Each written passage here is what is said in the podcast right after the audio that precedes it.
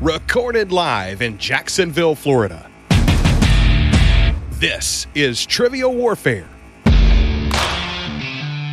More than just a pub quiz, Trivial Warfare is your gateway to a worldwide trivia community.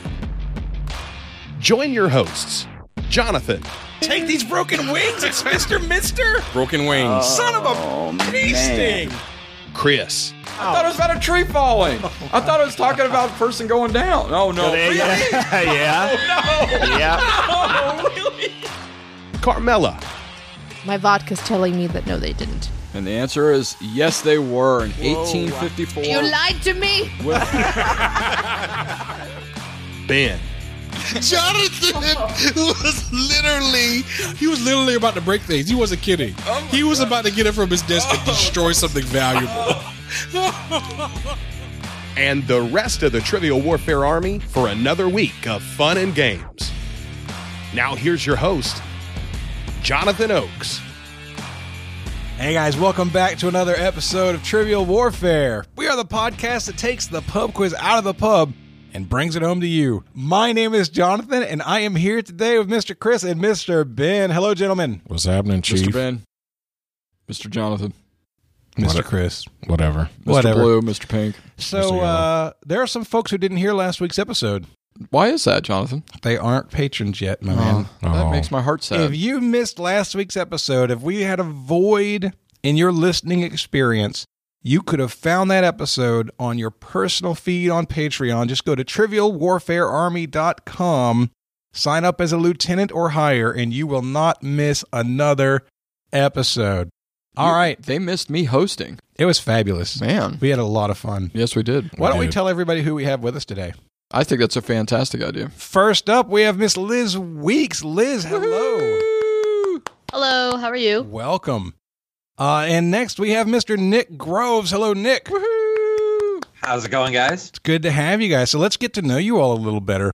Uh, Liz, we will start with you. Tell us where you're from, what you do, and uh, tell us something that you're passionate about so we can get to know you. So I'm uh, originally from Rochester, New York, but I currently live in Seattle, Washington. I'm an attorney by trade, and my focus is regulatory compliance. Um, I currently work for AWS, so it's a lot of internet technology regu- regulatory compliance. It's it's just about as interesting as it sounds. And something I'm passionate about is voting. So um, you know, check your registration. There are a lot of new laws that went into effect this year. Um, just make sure that you're registered to vote, and then elections are November sixth, I believe. So just a small thing that I care about and PSA. I uh, I thought she said boating. Oh, I was like, oh, Voting. you're a yachtswoman. This is V O T I N G. fabulous. No, I, I got you now. The voting, actually, very important. Totally agree. Mm-hmm.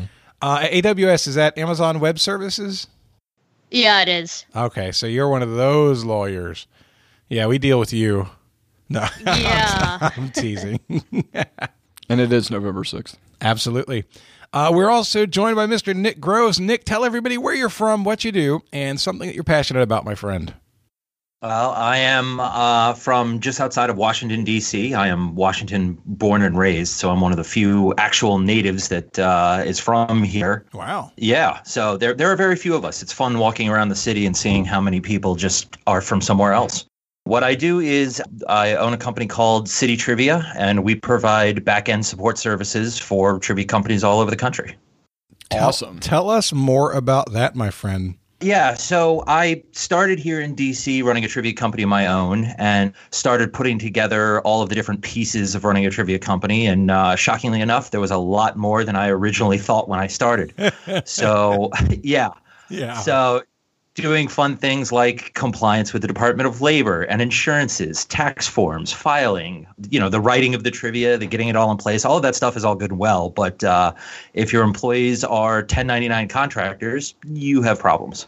So we're we're here to uh, to help people solve those problems. That is very cool. And Nick, for you guys who don't know, Nick is one of our new generals. Oh. Whoa. General, Mr. Groves, we salute you.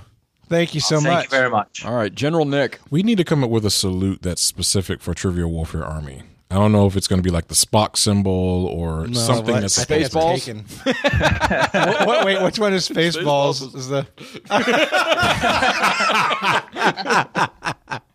yeah, no, no. I think Yes. No, You do that, and then you give him the Spock. That's right. no, no.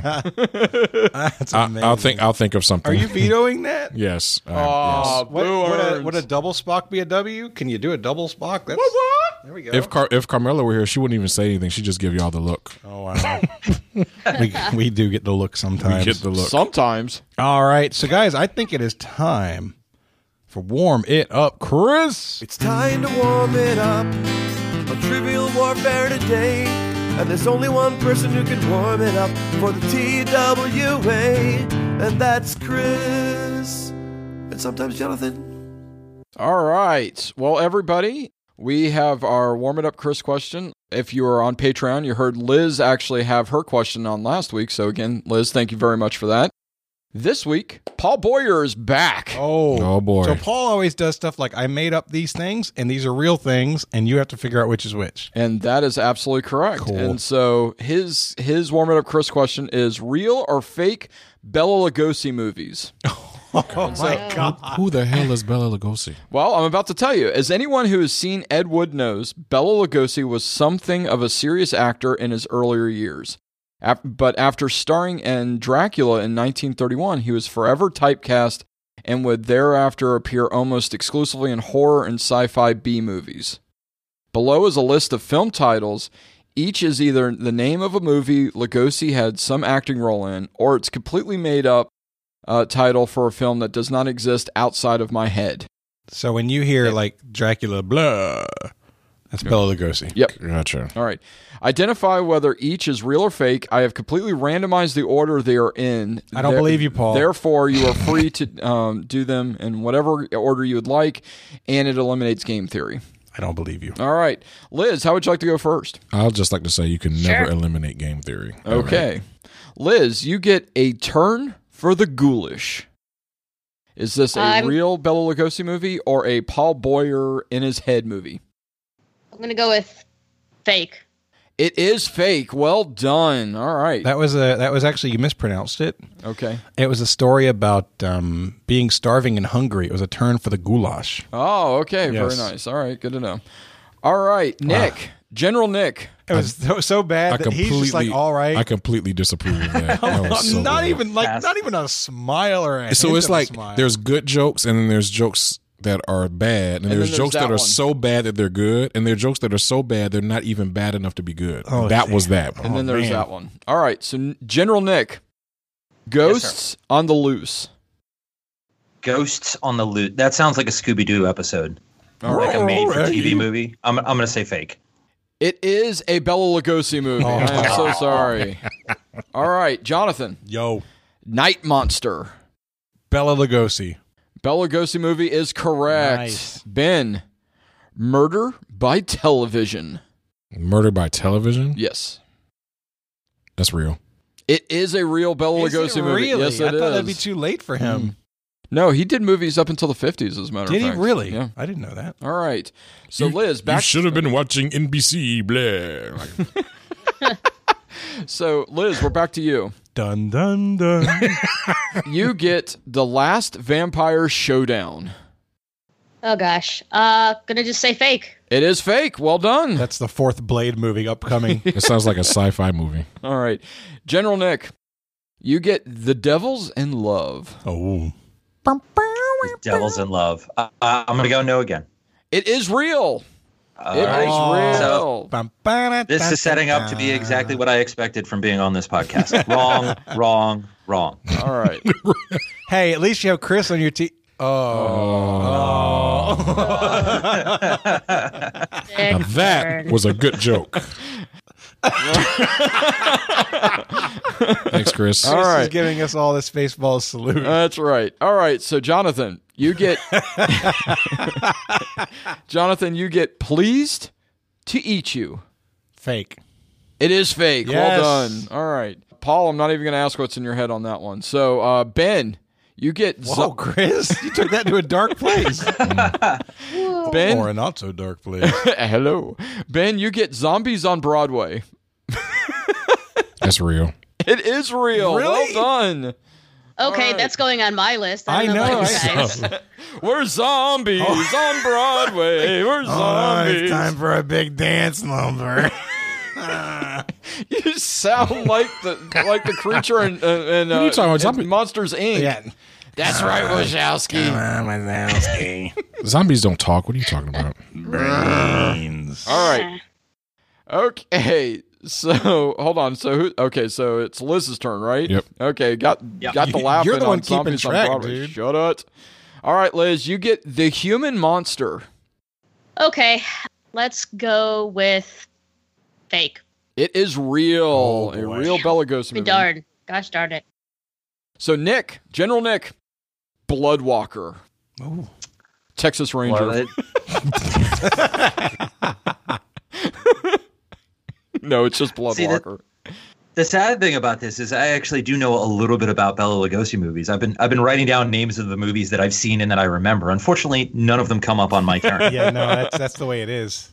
So uh, so Bloodwalker. Uh, uh, yeah, yeah, let's go real. It is fake. Oh, I'm so sorry. All right. You're 0 for three. All right. I'm having a perfect game. Yeah, sure there are. you go. You know what Bruce Hornsby says? That's just the way it is. Wow. Yeah. All right, Jonathan. Yo, You get the fiend of Fenchurch Street. The fiend of Fenchurch Street. that honestly sounds like it might be a Jack the Ripper movie. I'm going to say real. It's fake. Oh, No. man. Paul, you got me. Well, I bet he was thinking about uh I bet he was thinking about Jack the Ripper when he wrote that too. Quite possibly. All right, Ben. Yep. Ghost Police. Ghost police. Yes. It's real. It's fake. Oh. Oh, Ghost a Ryan Police, Reynolds also known movie. as Ghostbusters. Right? Ben, you just got palled. Okay. All Yes. right. Oh wow. Well, I- and I tell you, I I'm- think I'd like to say Boyard instead of Oh, Paul. Boyard? It's Okay. Boyard. no, boyered. no, I got Paul. Boyard. I got Paul, and I'm telling you, I'm very appalled. Ah, Oh, You got to do Oh the no! Mm. Boyard. boyered. yeah. All right. Wait a minute. Are you guys all dads? Because that seems like a pretty extreme hazard in the joke Yeah. department. Two dads. Guilty. No dad. He's, I've but got he's he's he's been Oh, a de no. facto dad for a long time. So Oh no! Thank you, Ben. I'll take. No, that. no, you know, dad jokes is is one of my love languages. Oh, there you go. Yeah, for, for sure. if you don't like dad jokes, we're not getting along. um, All right. what do you call a deer with no eyes? No idea. I have no idea. What do you call a deer with no What's- eyes, with no legs? Still no idea. Yeah, all right. Let it go. Let it go, Elsa. Well, Well, All wait, right. I got what, what? What do you call a what, what is a pirate's favorite lever? No, tis the sea they love. Oh no! oh no! It's like this Made a terrible mistake. Literally, like, what have I done? All right. So back uh, back to the warming up, Chris. We'll do. Uh, we can do two more rounds or just one more. Whatever you want, man. All right. We're gonna keep going. Liz, you get uh, Voodoo Man. Real. It is real. The voodoo man. All right, General Nick, you get the invisible ghost. So all ghosts are invisible. Casper wasn't. I saw him. I- That'd be a terrible movie if all ghosts were invisible. All dogs go to heaven. Thanks for that. Uh, let's say yes. It is real. Well done. you got one. Hey, I Hey. Right. What is the point of that? The invisible ghosts. That's like saying the black Wesley Snipes. Like, what, what, what is that? That is this is redundant. So okay, he got okay, he got the invisibles. Jonathan, you get the killing of Willoughby Smite. Fake. Fake it is. Way Well too done. much detail, Paul. You're not getting me on that. All right, Ben. Mm-hmm. Vampire over London. It's real. It is real. Well done. All right, last round for everybody. Liz, which way to Salem? And which is W I T C H? Which way to Salem? Huh. I'm going to go with fake. It is fake. Which, which? well done. All right, General Nick. Yes, sir. Spirit mummy. it's just a combination of things, right? Yeah, that's real. It is fake. Oh, oh, so you, back you on got track. at least you got one before this was over with, so you're okay. Jonathan, Boyard. your last one. Spooks run wild. Fake. Real. Dang it. Oh, Boyard. Boyard. That's right. now Ben, for your final one. Yes. The night the skeletons came to town. That's fake. It is fake. You did not get Boyard. And that is your warm it up Chris question of the episode. Paul, thank you very much. That was fantastic. Great job, Paul. Thank that was you. like the NBA. It was fantastic. All right, today's Thank you, game. Paul. It's going to be Chris, Liz, and Nick versus Jonathan, and it is time to play the game. Play us. Oh, yeah. Y'all know what time it is. This is Mr. Literature himself, cordially inviting you to the game. This is six rounds of trivia goodness, three questions per round. Every right answer gets you 10 points. In the middle, we'll take a pause for the cause and ask a midpoint question worth up to 20 juicy points. After round six, you can wager any or all those points you've been building up and take a shot at the final round. It's a series of theme based questions we call the gauntlet. It's just that easy, baby. But this game ain't gonna play itself, players. Let's get it on. Take it away, uh, Ben. Your first round is brought to us by Liz Weeks. I like our Just kidding. I don't know if Oh. I remember this. All right. All right, Nick, we're going to just sit back here. Um, your first round is brought to us by Kylie Diggs. Thank you, Kylie. Woohoo! All right, your first question is in monuments. This landmark that was created for the 1889 World's Fair is now the most visited paid entrance monument in the world with nearly 7 million visitors in 2015. Name the monument. I'm locked in. Okay. So, 1889 World's Fair. What are you guys thinking? Oh gosh. Uh, I immediately think of Men in Black and the World's Fair in that movie. That's probably not it. See, I think of um so I go on a whenever my mom visits we go on this thing called the duck tour. It's one of those amphibious vehicles. Um goes in the water and on land and they took us around to uh the Space Needle. I just can't remember like what year it was made. I just know that they were really struggling to like get it done on time. So Space Needle would be my first guess, but only because it's the only thing that comes into my head. The thing that was in my head was I think it's the Statue of Liberty. I guess the Statue of Liberty was a gift from the French uh, when we won our independence from Great Britain. But would it be open for the World's Fair? I mean, I don't, I don't actually know if that was part of its purpose. Um, well, I mean, I know that it was, and it was around that same time, which was like, um, because it was the celebrate the hundredth anniversary, and so, and I think it was around. I thought it was 1889. What was the 1889? So the 1889 World Fair was that even in the United States? I always think of World Fairs as being in the United States, but they they happen all over the world.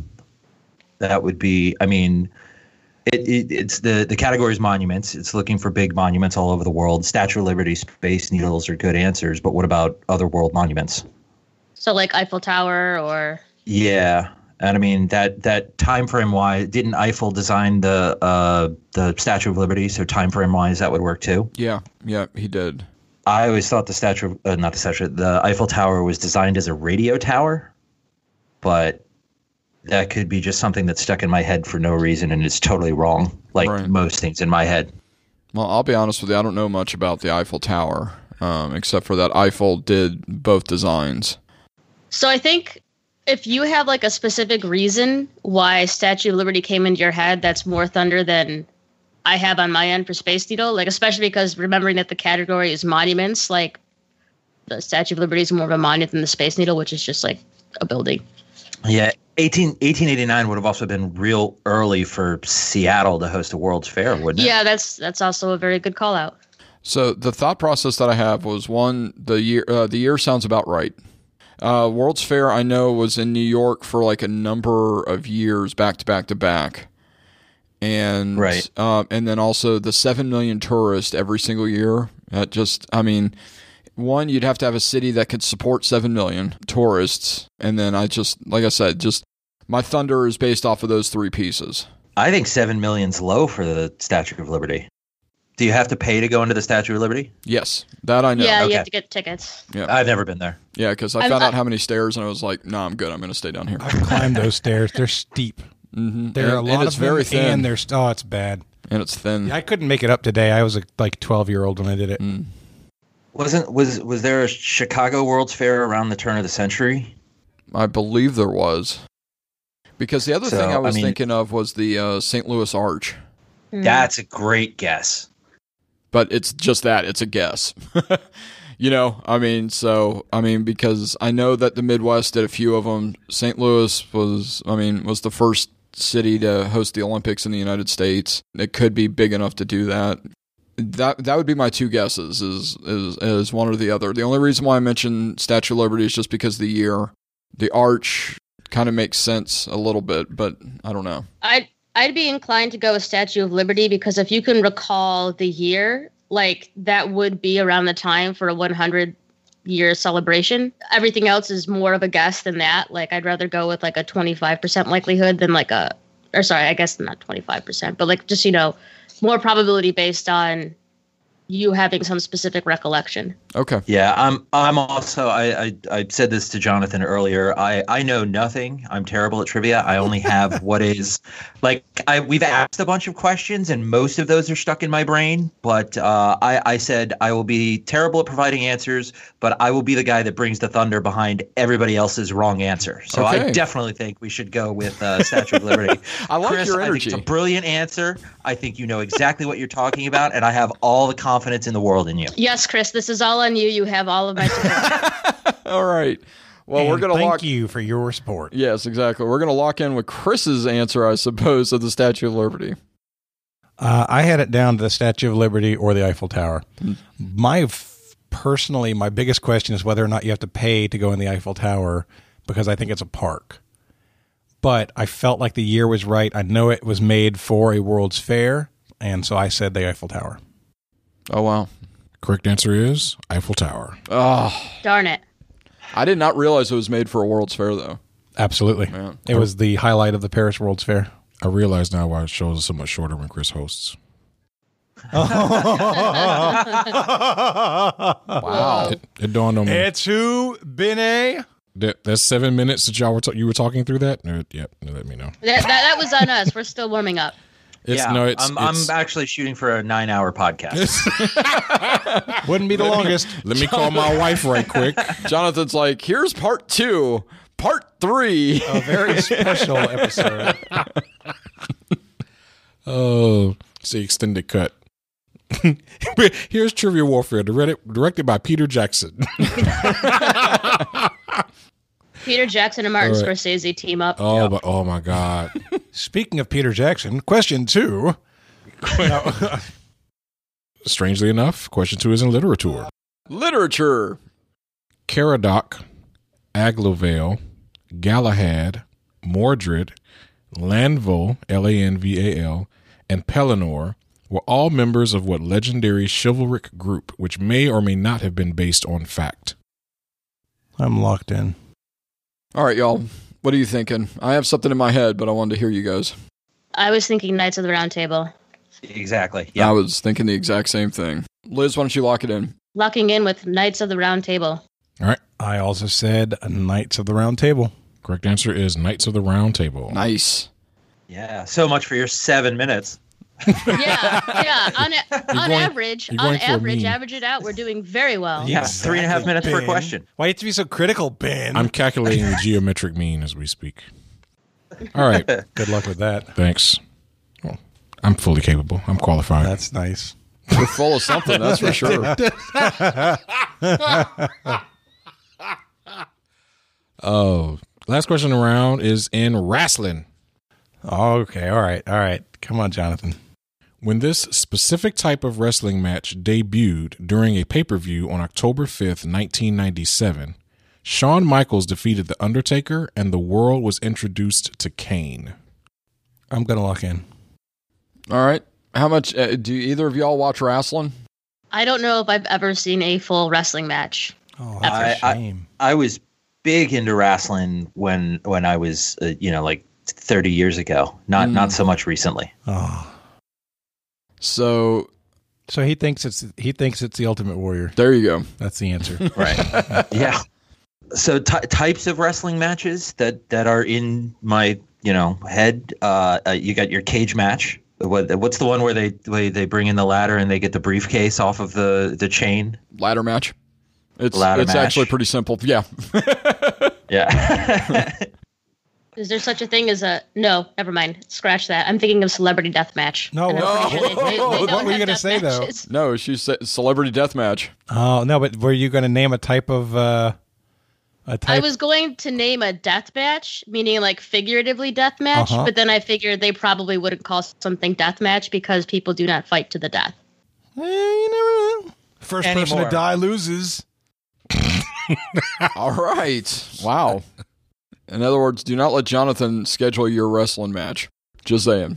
All right. So, uh, okay. So I'm thinking it is Hell in the Cell, which is actually a very popular match now. And if I remember correctly, I can totally hear Undertaker saying Hell in a Cell. And I think Shawn Michaels was in the first one. And I know it was too late for the first ever ladder match. That was uh, probably about five or six years prior to.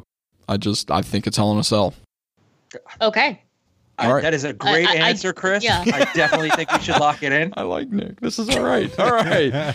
We're locked in with Hell in a Cell. All right. I was thinking Hell in a Cell as well because the Undertaker always had themes of hell involved in his stuff, and Kane rising up. I think Kane like came up from the floor or something, and it, and so I said Hell in a Cell. Correct answer is Hell in a Cell. All right. Or if you're Triple H, Hell in the Cell. Because that's what Chris said too. I was like, Hell in the cell. I think it's Hell in a cell. It is in a. It's, it is for everyone except Triple H. he always says Hell in the Cell. By God, it's Kane! Oh, he shot a fireball straight from hell. you guys, it's so good. I miss Jim Ross commentating, man. Oh, it's so great. All right. At the end of the first round, the score is 30 to 20. Jonathan is in the lead. Boo. That brings us to the end of the first round. And before we go to the second round, I want to talk to you about Green Chef. Green Chef is sponsoring today's show. So, a lot of you guys are familiar with HelloFresh because we've been talking about them for a while. Did you know that Green Chef and HelloFresh are part of the same company? That means all the things you love about HelloFresh are the same types of things that you'll love about Green Chef. You just have more options now. Green Chef is a USDA certified organic company that includes everything you need to easily cook delicious meals that you can feel good about. So, what does that mean? First, you know your ingredients are going to come pre measured, they're going to be perfectly portioned. And uh, a lot of them are already prepared for you. In fact, like all the sauces, all the dressings, all the spices, they're all, they come in these little pouches and you don't have to make the sauces from scratch, right? So Green Chef sent me some fantastic meatloaf the other day. And how often do you hear those words together? Fantastic and meatloaf. But I'm telling you, it was really good. So I had this maple barbecue meatloaf. So it's not just boring meatloaf. It's not just meatloaf with ketchup on top. We're talking about maple barbecue. And the maple barbecue sauce comes in a pouch. I don't have to make it. It's already done. I had that with some sweet potatoes and green beans and some dried cranberries, and it was fan dang tastic. And it was a lot less work because I didn't have to do all of the let's grind up the spices and let's put the sauce together and let's bring it to a boil and then burn it off, whatever. I, I don't know how to do all that stuff, but I know how to do Green Chef. And the thing that sets Green Chef apart is that they can support your specialty diet and it keeps it from being boring and it keeps it from being hard. It makes it easier for you. So, what kind of specialty diets am I talking about? Well, their meal plans include paleo, vegan, vegetarian, keto, gluten free, and then they have omnivore and carnivore plans. Guys, I don't even know how to define some of those, but Green Chef does. And they have legitimate chefs who are preparing these meals to make sure that they are healthy, they fit your diet, and they taste good. So if you're interested in trying Green Chef, you can get $50 off your first box of Green Chef. Just go to greenchef.us forward slash TWA. That's $50 off your first box of Green Chef by going to greenchef.us forward slash TWA. You'll see right across the top, they have a banner that says Trivial Warfare listeners. Sign up today and get $50 off your first order. I- I- Uh, First of all, that's cool. I love having. I love it when uh, we can send you to a link and they've personalized it for our listeners. That's fabulous, by the way. Thank you, Green Chef. You can go see that for yourself. Greenchef.us forward slash TWA and uh, get your plan started. All right, let's get on with the uh, second round. Second round, uh, your first question uh, is brought to us by Brooke Mulligan. Thank you, Brooke. Let me tell you, Brooke is like my new BFF now. Whoa. She sent me one of the most amazing emails I've ever received in my entire life. She is a brand new um, lieutenant, I believe. Like brand new, like just the other day. Yeah, she's she um this this question came a couple weeks ago. She's not on the army cuz she's an IT professional and social media in general creeps her out, so she's she's not interested in doing any type of social media. Oh, like But- on the Facebook group? Yes. So, you probably won't see her on the Facebook group, but she's my new BFF. Okay, good to know. What did she say in this email? Pray tell, share. I Yeah, it he- basically had a whole lot of like funny jokes and, and quips and ac- amazing questions and there's a reference to a previous show that I'll, I'll talk about after this question. All right. The category is birches be tripping.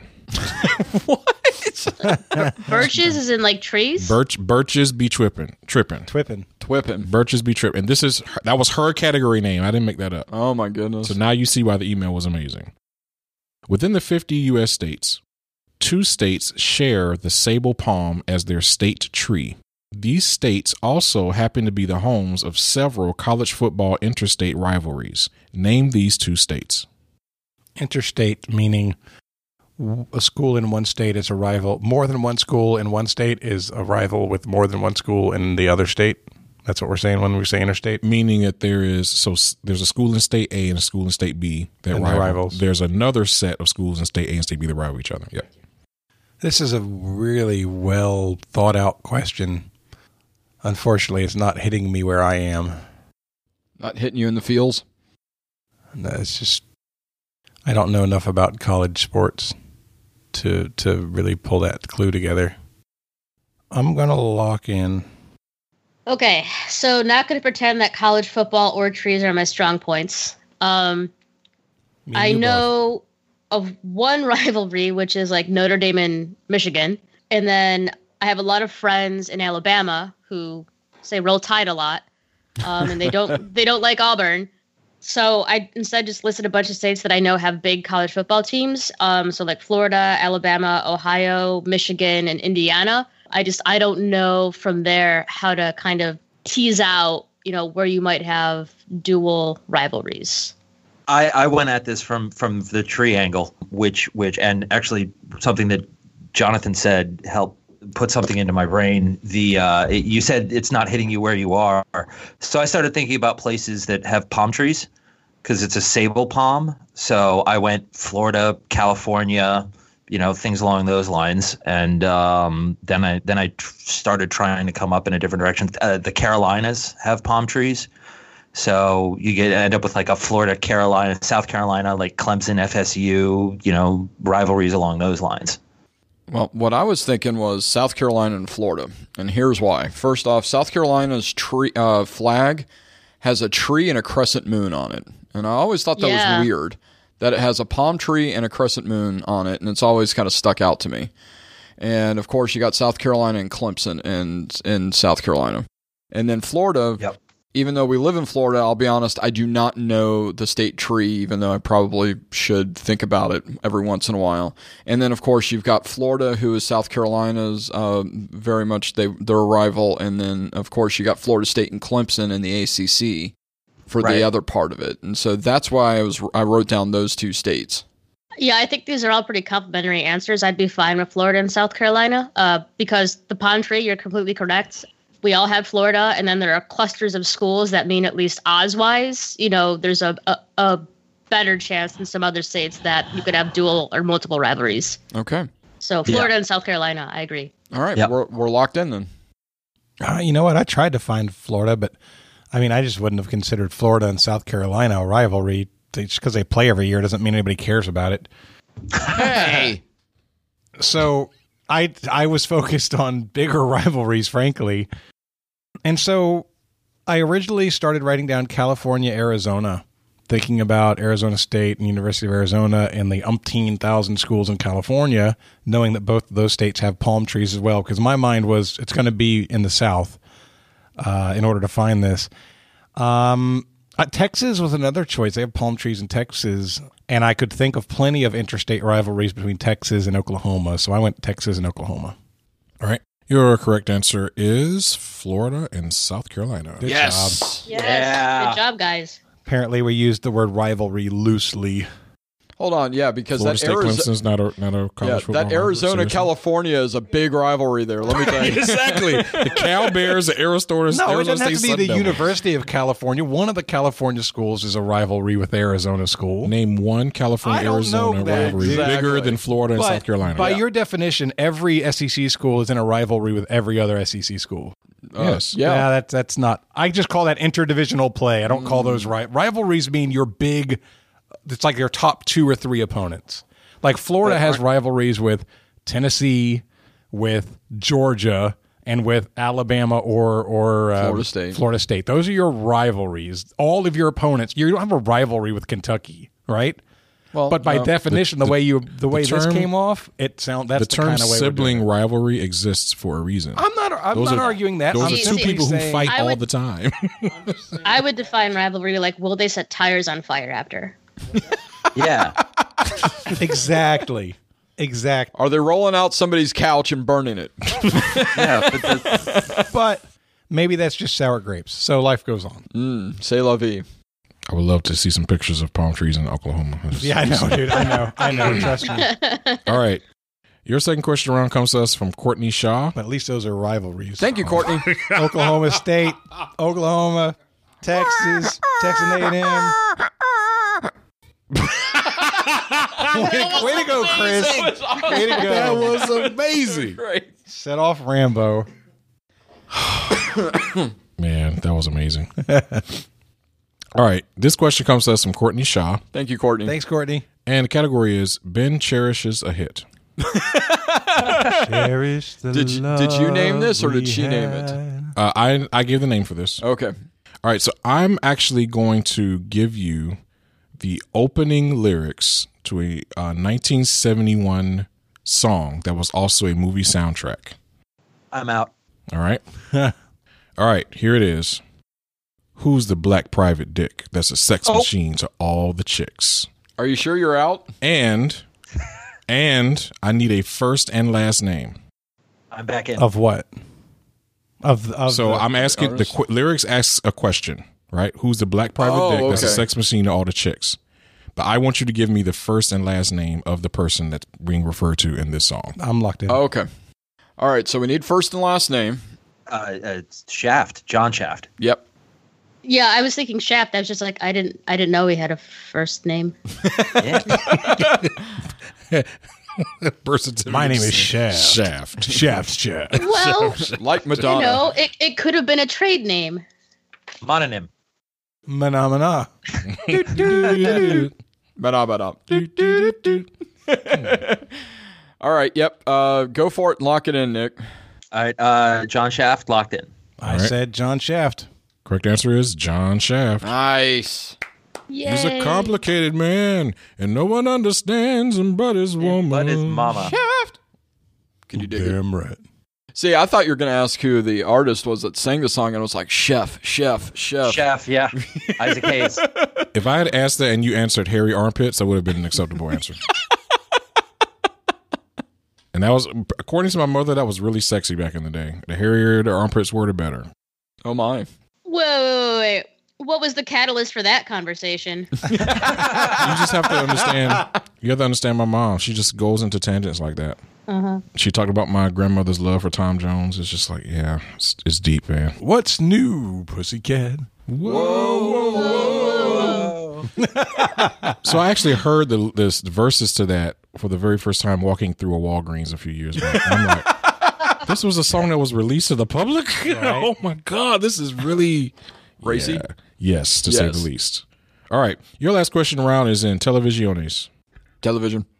Pinkie Pie, Fluttershy, and Applejack are part of the main cast of what Hasbro Studios TV series, which is a reboot from a 1980s franchise. I can't believe that I can say this, but I can lock this in.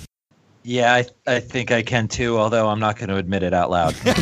You're going to let me do it? Uh, guess what? Yep. You just you go did. for it, Chris. All right. We're locked in, Jonathan, if you want to. Uh, y- so when when we were talking downstairs between shows, you mentioned that at seven o'clock this morning you woke your kid up, put her in front of the TV, and turned on My Little Pony. I think that inspired you to write this question. I'm going to guess My Little Pony. All right. I have a goddaughter that loves this show more than anything, and it is My Little Pony. Correct answer is My Little Pony. I totally forgot that I told you. I was that. not Shows. going to get that right if not for the story downstairs. No way I was going to get that I right. totally forgot that I told him that. Ben! he told you that you were there. You were I there. knew that answer without him saying that, sadly enough. I wouldn't. I didn't know those were the characters' names. I sat down and watched like three hours of it with uh, with Tessa. one oh day. my god! Oh, I was just ready to pluck my eyes out. Oh, It weirded me out. I was a little girl in the late 80s, early 90s, so that's how I knew it. Ah. oh, were those the same character names? Yeah. Applejack was. So what's definitely. better? Applejack, at least. What's Maybe better? Apple what's better, the Jacks. '80s version or today's version? What do you think, Liz? I haven't seen today's Oh, version. I'm 31 now. Don't lie. All right, let's do a question. Where am Oh, at I? That's of the end of the at- round. At the end of the second round, the score is fifty to fifty. All right. Oh, boy. Okay. Your third round begins with a question in Hithwe. History. Neither snow nor rain, nor heat, nor gloom of night stays these couriers from the swift completion of their appointed rounds. This phrase was borrowed by the USPS from a book written by Herodotus about what ancient military powerhouse? Oh crap. We went from bronies to this? Yep. Wow! Wow! Wow! Wow! Man, Ben brought the lightning on this one. I've got the thunder. Oh, do you? I think so. Oh wow, I have no earthly idea. So if Liz, unless Liz wants to talk about it, if you want to lock it in and let Jonathan talk on it, I'm okay. No, no, no, no, no. I oh, definitely don't okay, want to okay, never mind, never mind that I'm gonna lock in. thought. oh, okay. You wanted the Empire, right? I will accept the empire or the people who were part of it. Okay. I- I- Okay. yeah. So, what were your thoughts, Nick, before? Uh, so I, I am uh, my my mother's last name is Hadalambopoulos, so I am of Greek descent. Uh, Herodotus was a uh, Greek historian way back in the day, and and I believe that was right around the time of the uh, the Battle of Thermopylae, which is the the basis for the movie and the book 300. Uh, Okay. So I would- yeah, Spartan Empire, and that's where I'm from. So That's, that that was going to be my guess because same Yeah. reasoning is like Herodotus. I know who that is. I just didn't know if it had to be like Greece or Sparta. So I would Right. go. Yeah. So I would say I mean- Sparta. The other option, my only hesitation, is potentially Persia as as an empire versus Sparta I- as an empire. I don't think Herodotus would have had very many nice things to say about Persia. Like one of the main critiques of his whole histories is that it's not a great, accurate history in a lot of ways. So I would be inclined to say Sparta. Yeah. So I also don't think Ben would have asked a question about Persia. So you're locking in with Sparta? Or I, I- yeah, uh, Chris, you good with that? I'm f- I. You guys used words. I'm good with those words. Okay. Yeah. let's Uh, look in. yeah, yeah, we'll lock in with Sparta. Uh, I actually took the opposite side of that. I said the Persian Empire. I wouldn't have thought of Sparta as an empire at all. It was a city state, so I said Persian. That was my only hesitation. So uh, that phrase that the USPS borrowed actually was written by Herodotus and referring to the Persians. Oh, Oh, man. wow. Yes. Shows right. you what I know.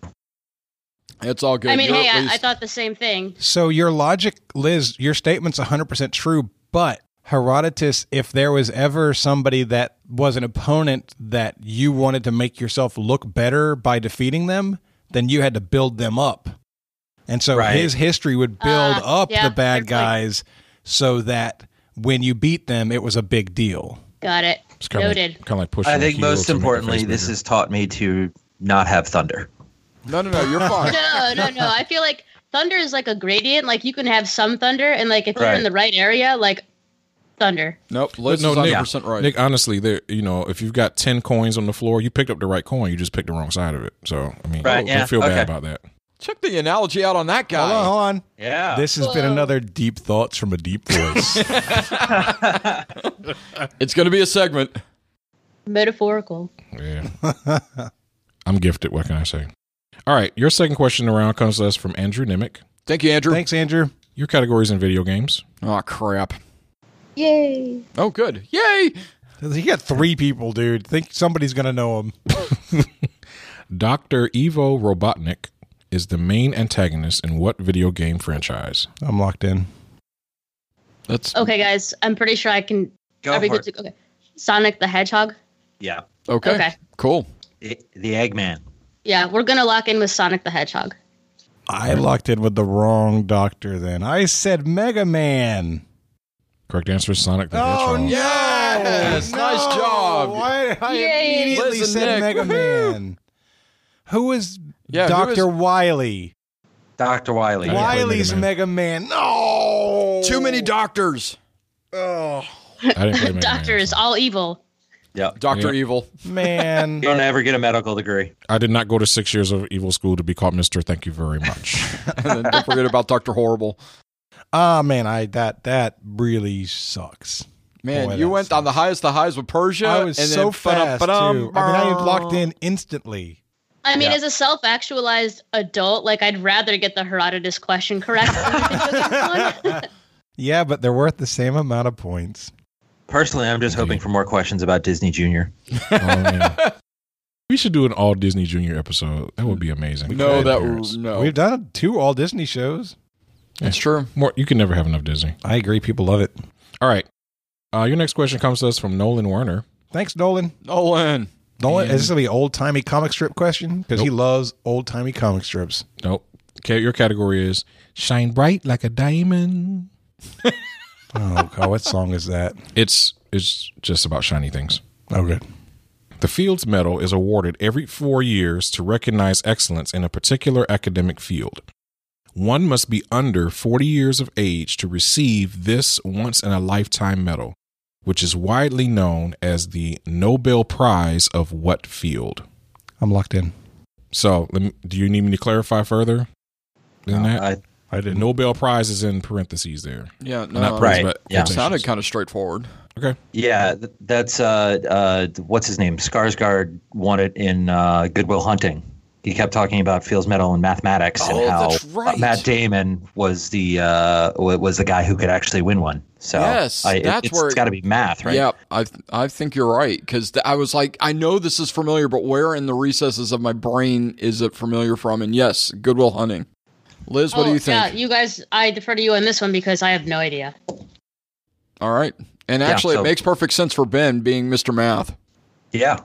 All right, we're locking in with mathematics. All right. I said maths. All right. So there's a couple ways to get to this. Usually, the question before the midpoint, I ask a question about math. Correct answer is mathematics. Oh, I didn't think Nice. about that. Hey.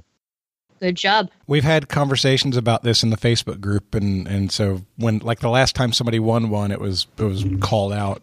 So it's not every year, then, is it? I think he said it's every four years. Oh, it's Every four years. Okay. Yeah, they got tons of stipulations. You only it's only every four years. You have to be under forty, and you can only win it once. Like they got tons of stipulations on Mm. That's this. award. age discrimination, man. Whatever. Uh, at the end of the third round, the score is seventy to seventy, tie game. Holy crap! All right, your midpoint question comes to us from Chris Hossey. Oh, Thank I you, thought- Chris. I thought he was going to say Chris Hollister. I was like, really? this is fantastic. Yeah, you wrote it seven years ago. You wrote it Yeah. so Wow. long ago, you don't remember the answer. Well, that could have been yesterday. All right. Your category is assassinations. The 1960s was a turbulent period in U.S. history. I will name four influential men who were assassinated in the 1960s. For five points each, name the cities in which they were assassinated. oh, wow. no, I thought you were going to go with assassins. Man. I was gonna say, Oh. yeah, I, I I can name the people. exactly. That's not what we need here, Nick. I need four Okay. cities. All right. Here are Rolf did it. here are your Gotham victims. City. All right. So these are, I think they're in chronological order JFK, Malcolm X, Martin Luther King, Terrible. and RFK, Robert Kennedy. I just don't know. I think I got three out of four. You want cities? yes. The city my- they were assassinated in. I just don't know, but I'm locked in. The midpoint question always reminds me you think about famous assassinations and you're like, yeah, I know about that. And then you have to draw back on this seemingly important detail and you're like, oh no. oh no, not again. Yeah, I've been listening to the RFK tapes, so I should know RFK, but now I'm like, oh my god, that's like the thing I wasn't really paying attention to because it doesn't seem like the most important part of the story. You're listening to the RFK tapes? It's a pod, it's a podcast. Oh, It's okay. Not, yeah. And so JFK's Dallas. I had Dallas for JFK. Yep. Martin Luther King's Memphis. I had Memphis Martin Luther King. Perfect, because yeah, you two and uh, in the name of love says shot rings out in the Memphis sky. and then also the uh, the museum was created on the same site that he was um, for. What was the mu- what is the museum? It's the equal. Uh, it's the uh, Civil Rights Museum. Is and the ho- uh, they bought out the hotel that he was shot in, and now RFK. For some reason, Chicago and Philadelphia are in there, but not one is leaning towards the other one. Did, what were you thinking? So I was thinking um, somewhere like a Mid Atlantic or uh, New England state. So I was thinking either Pennsylvania or Rhode Island, but I don't have a good reason for it. They're just the first ones that jump into my head. All right. Well, Nick, you said you had three right off the bat. Yeah, RFK. I know was uh, my my aunt actually wrote a book about RFK. So that was June sixth, nineteen sixty eight, at the Ambassador Hotel in Los Angeles. Oh, I was Oh. way off. I was way off. Okay, so yeah. L.A. very Sirhan, Sirhan, yeah. Um, and then Malcolm X was the one I wasn't sure of. I I guessed New York City, but that's a straight guess. cool. Yeah. I guessed I guessed Chicago. Okay, and I was kind of in. I was thinking the same thing as Nick. It was NYC. Two out of three, like that's fine. I just picked a big city. So Okay, so I'm good with I'm good with L.A. Especially you had a lot of thunder on that. So uh, Uh, yeah, yeah. That one, she'll she'll my aunt will get very angry at me if I get that wrong. fair enough. Okay, so Ben, we're gonna lock in with JFK, Dallas, Malcolm X, NYC, New York City, Martin Luther King, Memphis, and uh, Robert Kennedy, Los Angeles. All right. I this this is a piece of trivia that does not land on me at all. It's just where the thing happened was not something that that sticks for me. So I sadly I even missed the first one. JFK I uh I said Fort Worth. I was at Fort Worth. I remember like the museum or something being in Fort Worth, I thought. So I said Fort Worth. Malcolm X, I just guessed DC. Uh, MLK, I guessed Selma. And RFK, I guessed Trenton. Okay. All right. So your correct answers were JFK, Dallas. Uh, Malcolm X was murdered in uh, New York. Nice. Martin Luther King in Memphis and RFK in Los Angeles. Nice. Wow, nice job. Now, the only question is I know that Dallas and Fort Worth share an airport. They But they're- are they they're are two different cities. They're They are sister two- cities or Yeah. they're, they're tri-state. It's sort of tri-city area with Arlington. Yeah. Okay. So if you're not going to Like- fight it, then no. If I don't if, know. if the shots happened in Dallas, then it was in Dallas. So Yeah. I can't argue Right. that. Yeah, it's just the Dallas Fort Worth area. Yeah, I, Right. I'd like to. I'd like to give a quick shout out to my aunt Barb. Thank you very much for making me read that book. Good Aunt job, Barb. Aunt Barb. is she maternal aunt or Thanks, Aunt paternal Barb. aunt? Uh, maternal aunt. Yeah. Okay, so is she Greek also, or of Greek Yes. descent? Yep. Awesome. Thank you, Aunt Barb, who is of Greek descent. okay, All score right, so check. that was a huge swing. Yeah, I'd say so. After the midpoint, it is now 90 to 70 with uh, Chris, Liz, and Nick in the lead firmly. That is the end of the first half. And before we go on to the second half, I'm going to pass it over to Carmela, who's going to tell us about our sponsor today, Babbel.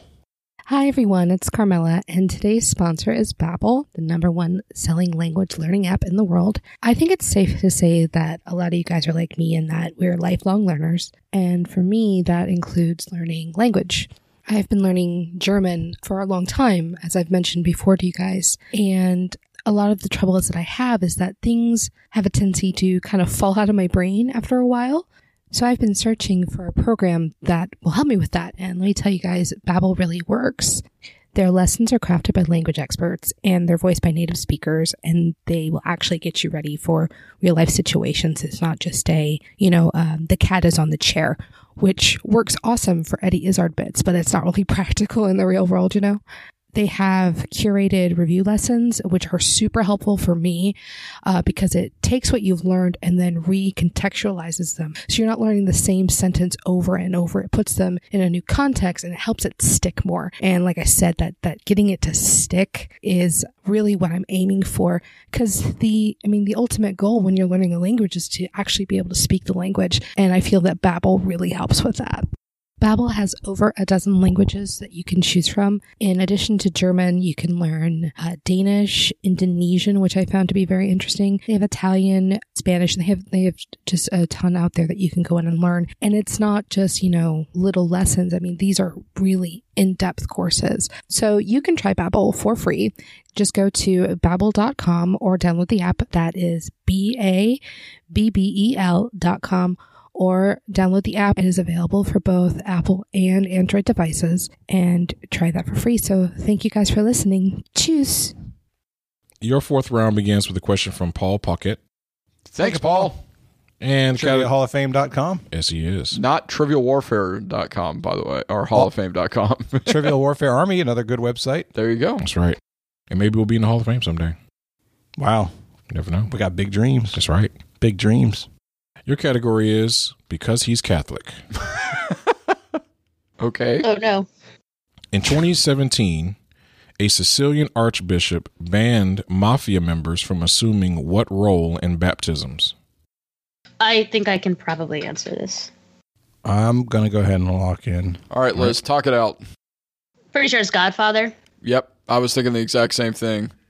Okay. Yeah. Nick, you good with That's that? the only thing. Yeah, it's the only thing that came to mind. All right. Okay, we're gonna we're gonna lock in with Godfather.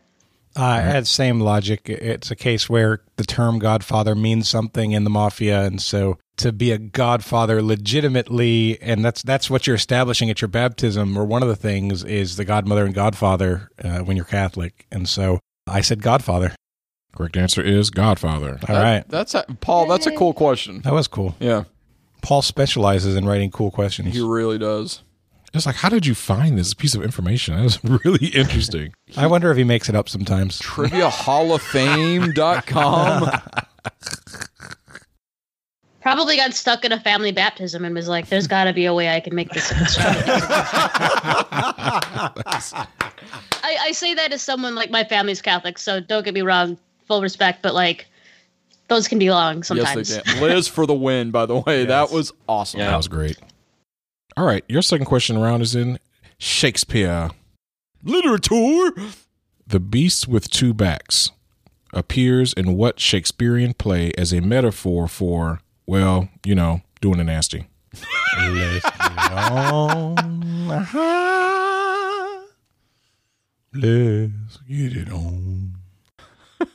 Last love, baby. Unfortunately, I don't know. I don't know. Just think it's hilarious. You didn't say love making, you said doing the nasty. yep. Somebody rocking, knocking the boots. All right, I'm locked in. All right. Y'all have any idea? Because Shakespeare is a definite, uh, as Jonathan calls it, a black hole in my uh, trivia knowledge. So I don't have a great idea. I was trying to think of couples that I'm familiar with in Shakespeare's plays. I don't have a lot of thunder behind any of these, but I know that you have like Hamlet and Ophelia. They're a couple. Uh, obviously, Romeo and Juliet, but I don't know if they ever copulate. There's a lot of romping in a play whose name I can't recall, but Is it, it a has. Midsummer Summer Night's Night's Dream? Dream. Yeah, that's that's Yeah. the one. Yeah, that part I did know. There was a lot of humping in that. Yeah. I'm just surprised. She said she chose copulating instead of doing the nasty like Ben. Whatever. Yeah, so like if I was going to guess, I I think like Midsummer's Night's Dream would be my first guess, just because like Nick said, it's just there's a lot of fun. Yeah. That's actually well, that and also it's just like that kind of it's a comedy. I know that part, and it just I don't know. It just the flow of the of the term kind of seems to work well with that. So I like your answer, Liz, a lot. Nick, So I. I, I started by writing down a bunch of uh, it's Shakespeare. So I go, okay, which Shakespeare's do sex feature prominently in the show? And then I, I stopped after I just you know got to like twelve. Yeah. wow, Um, Dang, but I- Bill. I, Yeah, I kind of remember it as being a a derogatory thing, like two people arguing about. Like I saw her making beast, the beast with two bat, like somebody yelling at somebody else about indiscretion. The the the one that comes to mind for me was um, uh, Othello with Iago yelling about what's what you call it. Oh, okay. That's another So- good one. Yeah, but that's I, I don't have any significant thunder on that. My my first first thing I wrote down was Midsummer Night's Dream, just because. Yeah, I had Sex. Midsummer Night. I had Midsummer Night's Dream because there's so much sex and it's a comedy. Um, I had Much Ado About Nothing because again, it's a lot of coupling. Um, but if you like remember an actual back and forth between characters, my inclination would be to go with someone like again specific. I, I'm with I Liz on make this up a lot of stuff in my head that never happened. So What do you think, Chris? I really like Midsummer Night's Dream as the answer, but it's just you were very detailed, Nick, in the in the Othello one, and I know you're starting to get a little nervous about that, but y- you seemed I mean you seem to have a little bit more thunder on that than a get I think because I think Midsummer Night's Dream is a guess, whereas Othello has at least a little bit of um, I mean backing around it if that makes sense, kind of what you were talking about earlier, Liz. I, am done with Othello. Okay. Yeah. let's go. A lot, yeah, let, uh, let's let's go with that then. Let's lock It's in. all writing on you, Nick. Okay, all writing. I was on gonna say you. the, the last time we made this decision, it was wrong. So Uh, we're going to be wrong But I again. helped. we will be wrong again before this episode's done, so it's all right. All right. All right. So uh, we're we're locking in with uh, Nick's answer of Othello. Okay, I'm thinking Midsummer Night's Dream. Lots of sex, lots of mistaken identities. You had people being turned into animals, so uh, it's it might be easier to make a joke if you're already considering a person turning into an animal about a beast. So I said a Midsummer Night's Dream. Okay. All right. So John's locked in with Midsummer Night's Dream. Uh, the correct answer is Othello. Oh my Nice job. Nice job, Nick. Nick's logic was woo! 100% on point. That was fantastic, Nick. Wow, I fell further behind. That was an excellent get. this is my last one of the uh, of the day. My first and last one of the day. All right. Your last question round is in sports. Sport ball. Gennady Golovkin, a boxer from Kazakhstan, boasted an undefeated record and an eight year middleweight title reign before being defeated by what boxer in their legendary rematch, which many believe to have been a draw just like their first match? I will accept first or last name. And the rematch was in 2018. Oh, you added a year. Thank you. I'm gonna lock in. This was just a couple weeks ago. Sounds like a Dr. Zeus character. Gennady Golovkin. He loved him some muffins. wow. I wouldn't mess with him. He might kick your he might drive here and kick your butt. He's that kind of crazy. Anyway, so do you remember uh because it was just like I said, it was no more than maybe a month ago at most. And it was Triple G against Oh my gosh. Do you remember the like region he was from, or like the kind of ethnicity of the last name, perhaps? Maybe like no, um, yeah. mix something. no, it's a good question. I'm just um I mean, he's, he, they they said he was from Kazakhstan, so I rivalry and rematches and stuff. I, I threw out Klitschko, one of the Klitschko's, just because. But they're too old if you're saying it happened And- recently. Uh, yeah, and he's and they're both heavyweights. Wow. Ba- And this wasn't a heavyweight battle. This was I think like light heavyweight maybe or even like f- Yeah, Ben Ben said middleweight. Oh, okay. The only guy that I've like, so I don't have cable or anything, and I don't watch uh, boxing, but I know E ESPN at my gym has had this guy like McManus or something constantly show up on stage staring in people's faces. So McGregor. that's, that's McGregor. Sorry, yeah, yes. Conor McGregor. Yeah, he's an MMA fighter.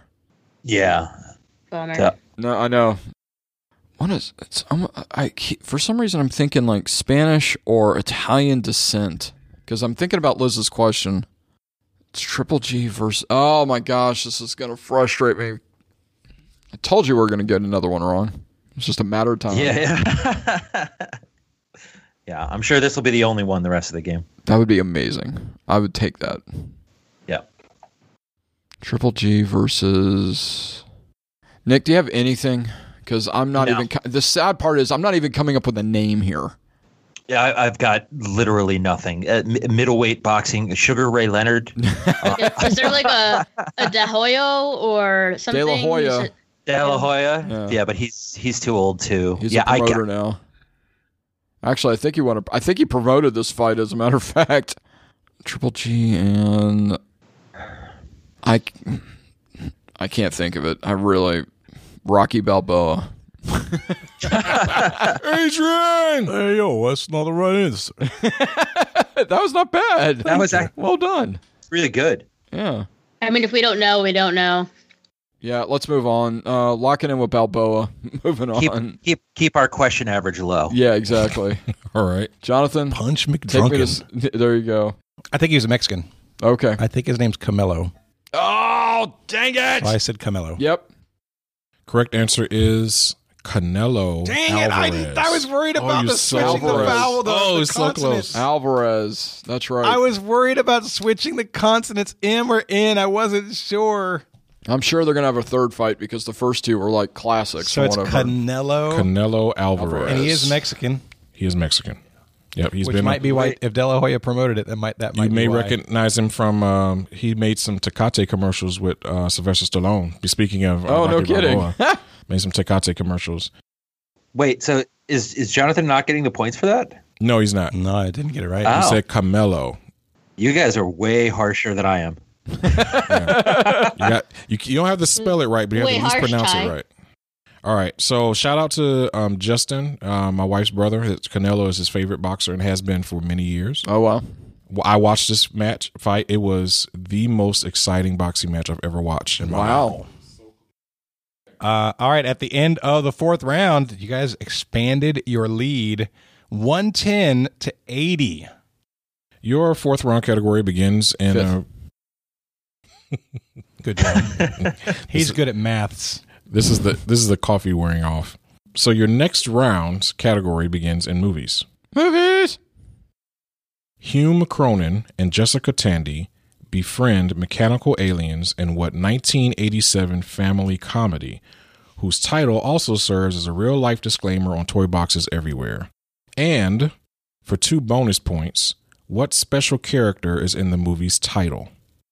Whoa. Special character like font, you mean? Yeah. Yeah.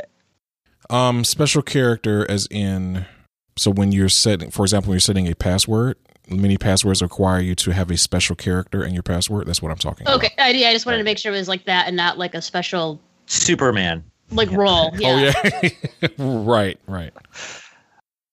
Man, Jonathan's serious now. He's covering up his answer. I'm I'm gonna go ahead and lock in. You can talk. So the first is the answer for the question. Is it batteries not included? That's. I was gonna. s- Yeah. Okay, cool. Although I, I will say, I worked in product compliance. That's not a warning. Small parts, choking hazards. Those are warnings. I wrote because I originally when he wrote when he said the question, I wrote down cocoon, and then he kept going, and I was just like, no, it's not cocoon, you moron. That's not a family comedy. So that was aliens, not uh, not robotic aliens. yeah. So what's the special character? Because I don't remember anything. Uh, An asterisk. yeah, it started with an asterisk because it was batteries not included as a Yeah. caveat to the product. Uh, oh, okay. All right, cool. All right, so Liz, go for it. Lock us in. Okay, so we're going to lock in for the first answer as batteries not included, and for the bonus, we're going to say an asterisk. All right. I said batteries not included, and I went with an on symbol, like for the not, you know, like the circle with the line up the top of it. Uh, Oh for, like, yeah. On off. So I said that. All right. Correct answer is batteries not included, and your special character is an asterisk. You guys are on fire. I I haven't watched this movie in a long time. I was as I was trying to think of movie questions, I passed by the GE Aviation building on down the street from my office, and it made me think about slogans for GE. And one of the slogans back then was "We bring good things to life." Right. That was another line that that character said from the movie because there was a big black guy that had he was a football player had a brain injury, so he only spoke in TV commercial sayings. And when the baby was stillborn, he held the baby in his hand was like batteries not included to say that the baby was dead. Oh wow. So yeah, Oh. great, great really movie. sad. Wah wah. They, but he, they, s- the- he- they resurrected the baby. Baby's fine now. the fake mechanical baby from the movie. All right, It wasn't a real baby. no, it was the the two mech- the two. Oh, I thought you were talking about like a baby baby. They had three. They had three Oh. little mechanical babies, No, but that's one fine. one of them was stillborn. You can't stillborn a robot. That's what- that's why I thought it was like a real baby. All right, moving on. Ah. Ah. moving on. Frustrated Jonathan's side. Second question round is in war. What is it good for? What is it good for? What? Say it again. Nope, nope. Don't say that again. Don't. We're already having problems with the mixer. You're trying to break it for good this time, uh, Jonathan? Chris, wh- whatever your name is. Hitler. Hitler. Whatever your name is. Bueller. All right. What 17th century war claimed an estimated 6 to 8 million lives and is considered the deadliest religious war in history? I'm locked in. Okay, what are y'all thinking? So 17th century is going to be the 1600s, which makes me think something along the Protestant Catholic conflicts. I'm just trying to remember the name of the war. Okay, we're not talking about like the Hundred Year War or anything, are we? So I, I've got uh, wars is one of the things that I have literally nothing on. However, uh, on a game theory basis, I've been listening uh, to this really great trivia po- podcast. It's called uh, Trivia Warfare, and Okay. it seems like every war question they ask, the answer is the Thirty Years' War. Interesting.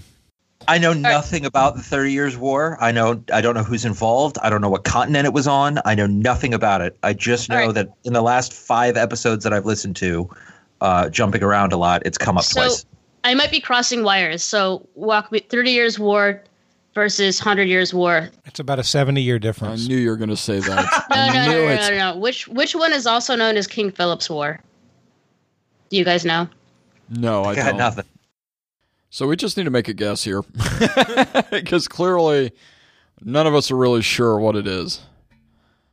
So Liz, yeah, what let, do you let's think? go 30 years war and then I'm gonna, Okay. I'm gonna go back and like start reading books because I'm completely crossing wires on all of these wars. Go ahead. Okay. Well, it's uh, look. Chris is the one that has actual. Uh, it- it came up with a legitimate answer. The thirty years, my thirty years war isn't even a legitimate answer. It's strictly something that I've heard on the podcast before. So Chris, can you tell me like what are the specifics of the Hundred Years War so maybe I can get my bearings on like what I'm trying to say? Please, Chris, let her know the specifics of the Hundred Years' War. nope.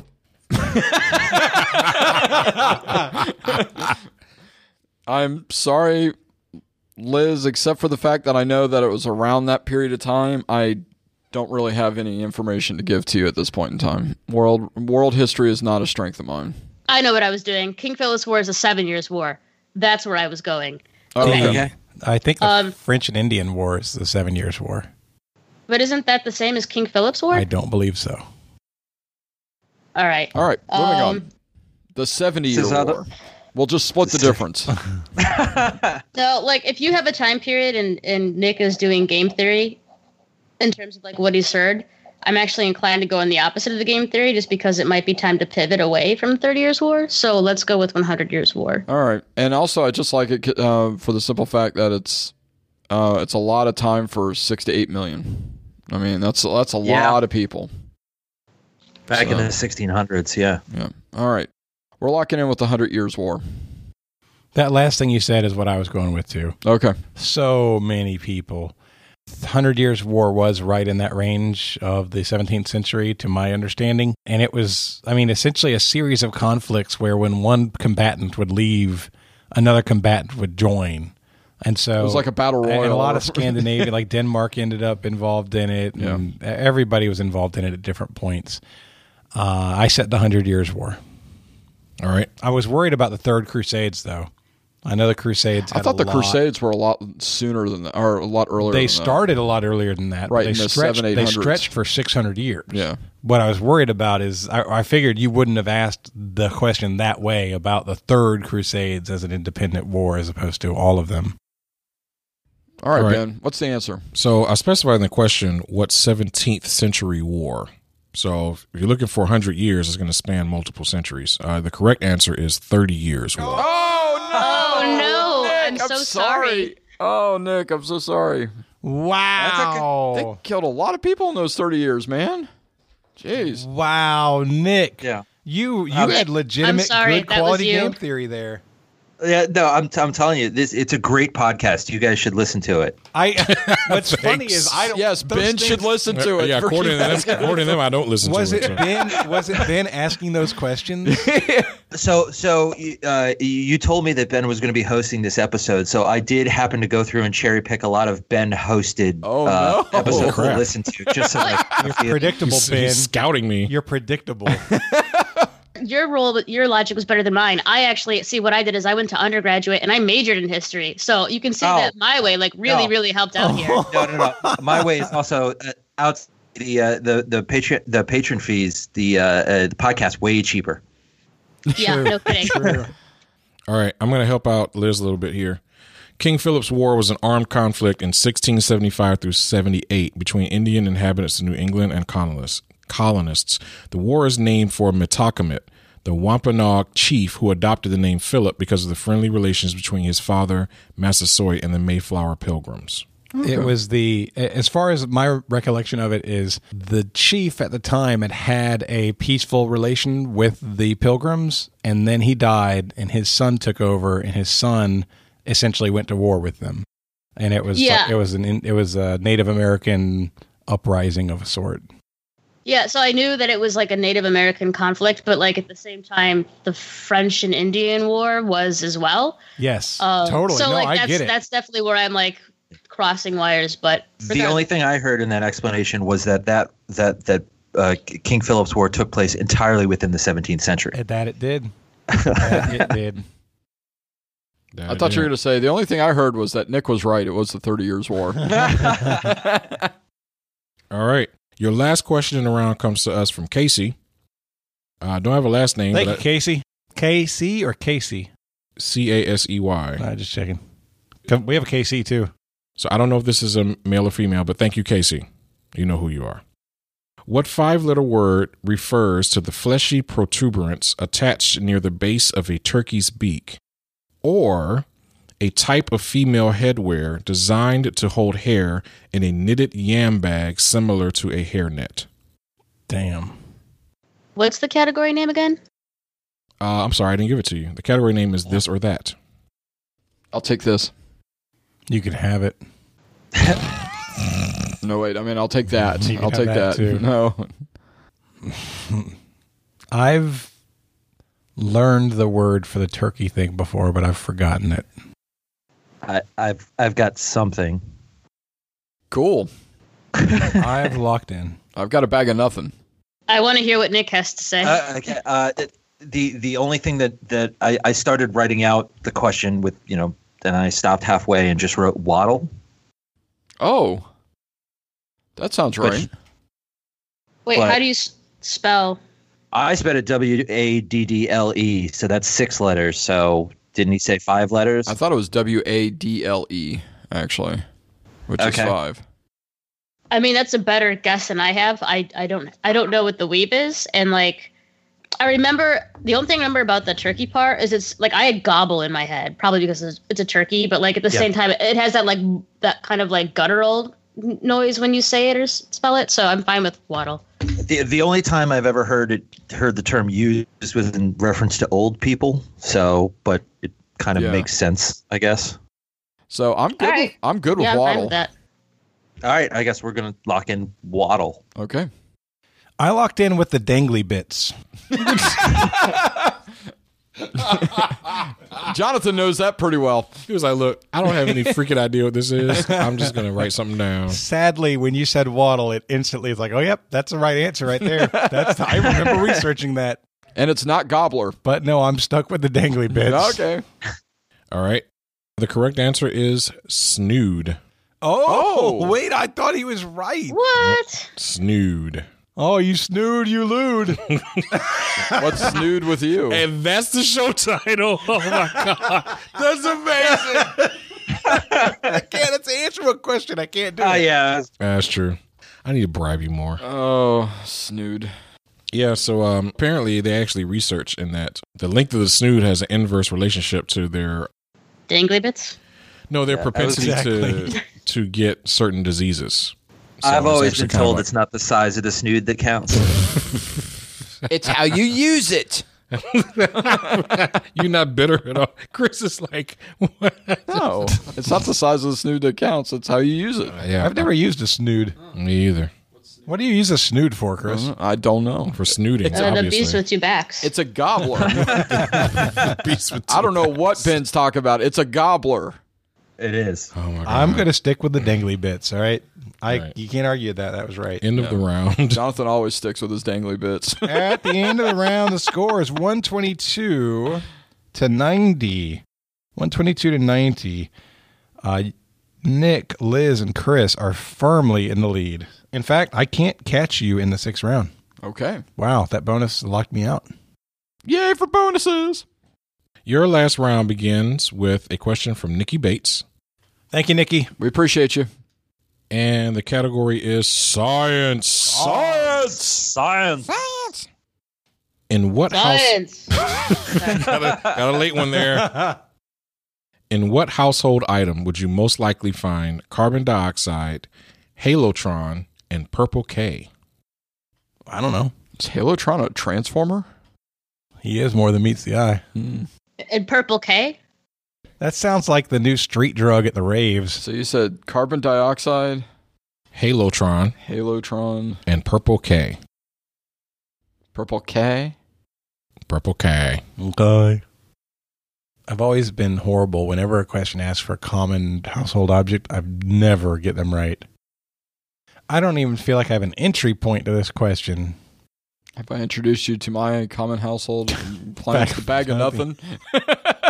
I subscribe to the magazine. yes. Just like, you should you should just start looking around the room at stuff. I've already started imagining my house because I, I, have a spy house with my little now. eyes something Yeah. with carbon dioxide, halotron. Chair. okay. Lamp. I'm literally visually working my way through the house, and I'm like, I don't, I don't think I have the stuff in my house other people have in their houses. Apparently, I must be missing stuff. Mm, I have some thoughts.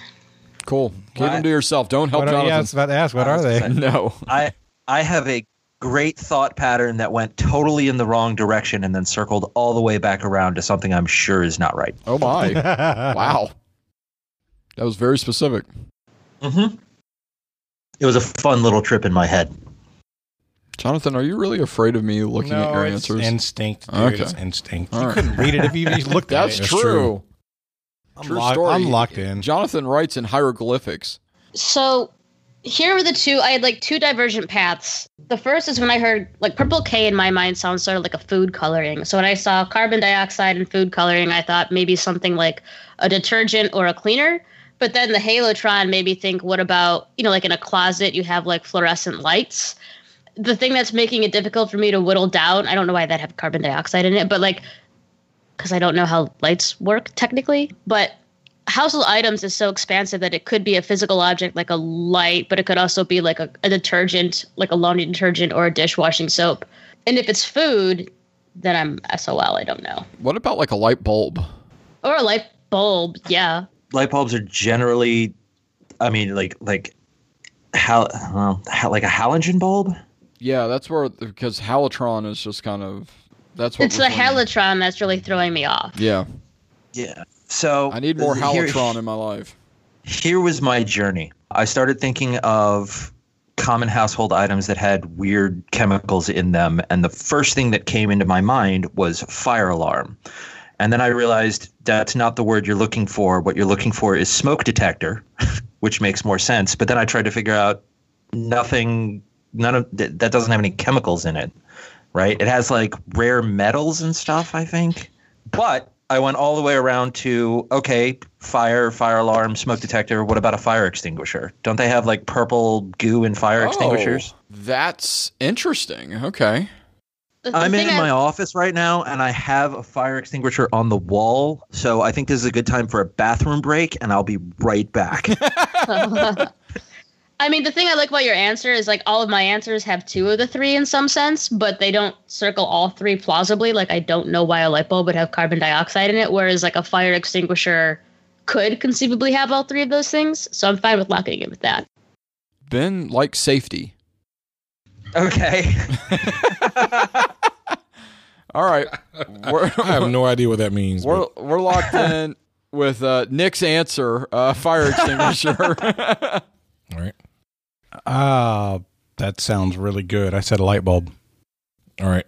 Halotron was actually invented to replace halon gas, which is an unsafe but very efficient means of retarding fire. Your correct answer is fire extinguisher. Nice. You all. Nick.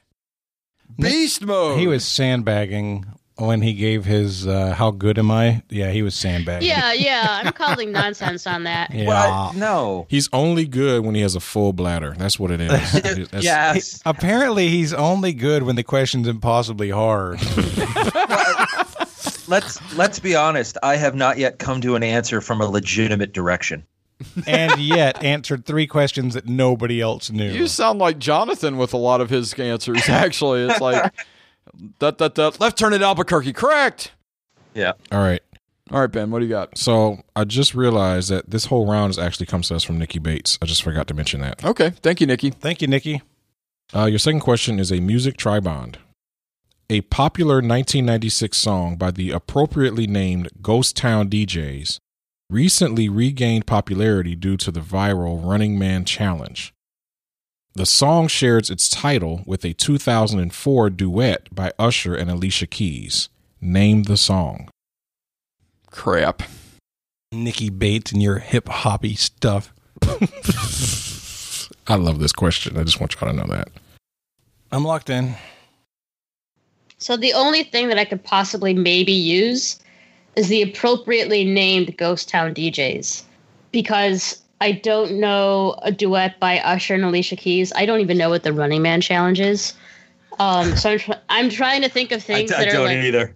I'm trying to think of things that would make the name Ghost Town DJs like an appropriate name for a song title. So the the only thing I can think of is in in, in 1996 didn't was, was the Ghost Town DJs the group that did uh, Ride the Train? Yeah, I was like, are they Space Jam? Like that's what I was thinking of, like the Space Jam, like coming because like they did a lot of jock jams, right? I, I don't know. I don't- literally I wrote down Ghost Town DJs 96 Ride the Train and then I s- I gave up. That's all I had. I don't know if it's them or not. That's come on, ride that train and ride it. Yeah, that one. I thought that was somebody else, to be honest with you. I mean, the only song I could think of from Usher is Confession. I thought of that song that they go like, yeah, yeah, yeah, yeah. Yeah. Oh, I yeah. believe, I believe that's called yeah. Yeah. Nick, to your to your point, like Ghost Town DJs to me, I'm getting a very heavy kind of like like Jock jock, jam. jams vibe. Do we think that the Running Man challenge is an actual like athletic challenge? No. There's no way that that's the case. I know nothing about it, but I'm going to go out on a limb and say no chance. Yeah, I mean, I don't know how to reason these three together, but I do have that same sort of Ghost Town DJs entry point of like one of one of those like sports songs, like those venue those venue songs. Well, I think I mean because it looks it sounds like there's a couple clues in this in the question. Like Yeah, the appropriately named. Yeah. And then the and then and then of course you got the, the Alicia Keys Usher part of it. Right. I like uh, Spooky Town. Okay. All right, so if Usher and Alicia Keys are gonna do a duet, who wants to bet it's gonna be love themed, right? Sure. Okay, what can we think of in a like supernatural kind of way that might parallel love or heartbreak or relationships? That's an interesting tactic. Yeah. I think I think a lot of things about love and relationships parallel spooky, scary things. All relationships are spooky and scary things. Um Love Scare. This sounds like a garage band. This is a little song called Love Scare. Oh. It's actually by Love Gravy. They name all of their songs start with the word love. or like My Bloody Valentine or something. Sure. I like that better than yeah, Spooky Town. yeah, I like that better too. My bloody Valentine. All right. If Ben repeats it, that means it's not the answer. I just thought it was funny. we, let's go ahead and move on because we clearly don't know it. Yeah. No, no, I got nothing. All right, let's just go with ride the train. All right, locked in. I went with the Bag of Nothing remix. Bag of Nothing remix. I need um, copyright on this. So, Liz, you mentioned love scare. Oh no. When you want to scare somebody, what do you say? I love you. Boo. Uh, Oh no, wait. Boo. It's just me personally. Correct answer is my boo. Yeah. Ah. I was All going right, to be like Mary filing jointly or something like that. So that's the that's the appropriately named. Pro- I have so much information I want to share about this question. oh my god! So you were thinking about Quad City DJs. Quad made Ride City That Challenge. Ah, bummer. So the Running Man Challenge was actually came it came from Maryland basketball players who started singing the song. At night, I think of you. I want. Oh, I'm familiar to with that be- song. That's that's the Yep, song. I'm familiar with that song. And so they just made up a dance that goes like this.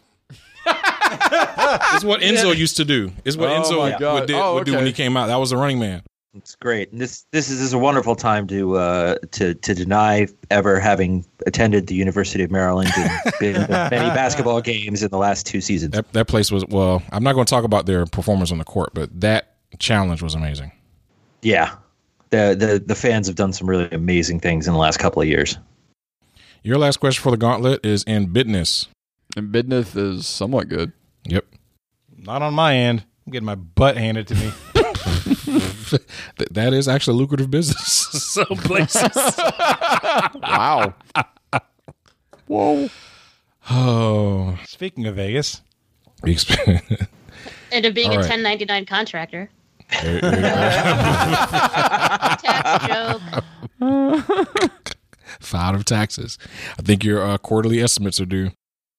All right. When this store's customers went to market in 1916, they were the first to use grocery carts, checkout stands, and to have prices for all items marked. I want the name of the store. I've locked in. Wow, that was quick. I'm not going to benefit much by taking a long time. And I don't think I'm going to get any closer to the right answer by taking a long time either. Did he specify a geographic location for this, or did he just say 1916? He just said 1960. Just said 1916. Okay. Piggly Wiggly. Yeah, I just wrote down Walgreens, Walmart, and Kmart. Those are all like where I come from. We go to Wegmans, and that's all I care about. So I'm never gonna care Okay. about any other I grocery know store. it's not. sorry. I know it's not Walmart because that was done in about I think in the 1950s. The first thing that came to my mind was Aldo's, Okay. which is a I believe it's a German supermarket chain that started way way way long ago and it has recently started expanding all over the place. Aldo's or Aldi? Yeah, I was gonna Uh, say, is it Aldo's or Aldi? Is it Aldi? I thought it was Aldo. It's Aldi, and that was actually created by the people that did uh, Trader Joe's. It's uh, a famous company for real, though. Wow. Uh-huh. wow. That was Actually, that, that'd be the great name for a bakery. dad joke. I'm going to I mean- for real does. dad But wait, jokes. like- nothing but dad jokes. You got that from somewhere. So like, Natural Yeah, hair I- beauty I- I products thought it for was- female deer. This is for real does. oh my gosh. This is why we're running long. It's not our is answers. this is not why we're running long, Chris. This is why we're running long. oh, for real though. given that the category is business, I, I thought I was reading an article at some point recently about the supermarket chain Aldo, which I had never heard of before, about how they are doing this big giant expansion and they started as like a mom and pop shop in Germany. Okay. I mean, like I'm fine with doing that just because we don't have anything else, and also because like Aldo's and Aldi's can exist in the same world and be completely different things, and your Very answer will true. still be right. Very true. Sure. This is where me being nice to Jonathan earlier and saying, "Hey, that boxer's name was really close. I think we should give it to you." no. Doesn't work that way. So, all right, go ahead and lock it in, Nick, so we can go ahead and uh, get into the gauntlet. Yeah, we'll lock in uh, A- Aldo. I think you are thinking of Aldi because Aldi is European Okay. and they are going through a massive expansion. So everything you said described the other. I actually stuck, I had the same thought Chris did. My understanding is that Piggly Wiggly was the first supermarket. And so those things sounded like the description of maybe something the first supermarket did. So I answered Piggly Wiggly. All right. So Nick, you're definitely thinking of Aldi. That's that's the store you're thinking about. Aldo is Okay. a shoe company. Okay. There's a huge clue in the question. I said when the store's customers went to market, this little piggy went to market. Answer Dang is it. Piggly Wiggly. Ah. Yeah. Uh, Um, nice clue too. That was that was well done. Oh, thank Nikki Yeah. for that. But you you uh oh good job Nikki. You were you said it immediately and didn't didn't have any thunder behind it. Well, I mean, it was just a guess. I knew it's one of the oldest supermarkets that have been around, but I didn't have any other information on that, and I didn't think of it of the clue being in there. All right. Well, at the end of six rounds, you all have 132. I have 100. So it's 132 to 100. And the gauntlet category, Ben. Gauntlet category is I'm thinking of something orange. You give up? It's an orange. It's an orange. so is the category UHF or orange? It's orange related. All right. that was good clarification. No, I, Just no, I checking. appreciate it. I appreciate it. All right. My wager's locked in. I think I think that's good, and that's uh, probably the end of the longest how much we should bet discussion you've ever had. No, it really is not. it was close. All right, Ben, go for it. So your category was I'm thinking of something orange, you give up, it's an orange. Here's your first question. William of Orange actually refers to several dudes in European history, but the House of Orange eventually became the monarchy of what modern European country? I'm locked in. All right, we're locked in. Your second question.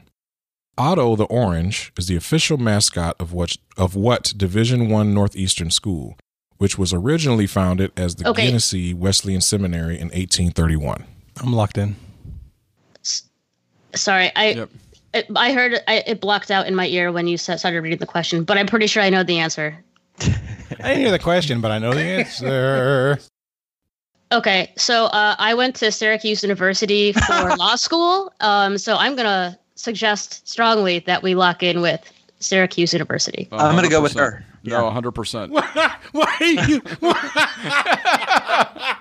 Why are you giving me the salute? like, You gotta ask her a question about her own damn university. Jen. I didn't know that. How was I supposed to know that? How was I supposed to know that? what college did Jonathan? okay, you know what? Moving forward, when we're hosting. When you hosting, you have guests. I want full bios on all these people. All right. Your did y'all say your answer is locked in? We're locked in. Okay. Your third question.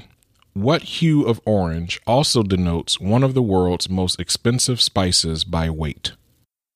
All right, I'm locked in. Yeah, we're locked in. All right, so let's read those questions back. William of Orange actually refers to several dudes in European history, but the House of Orange eventually became the monarchy of what modern European country?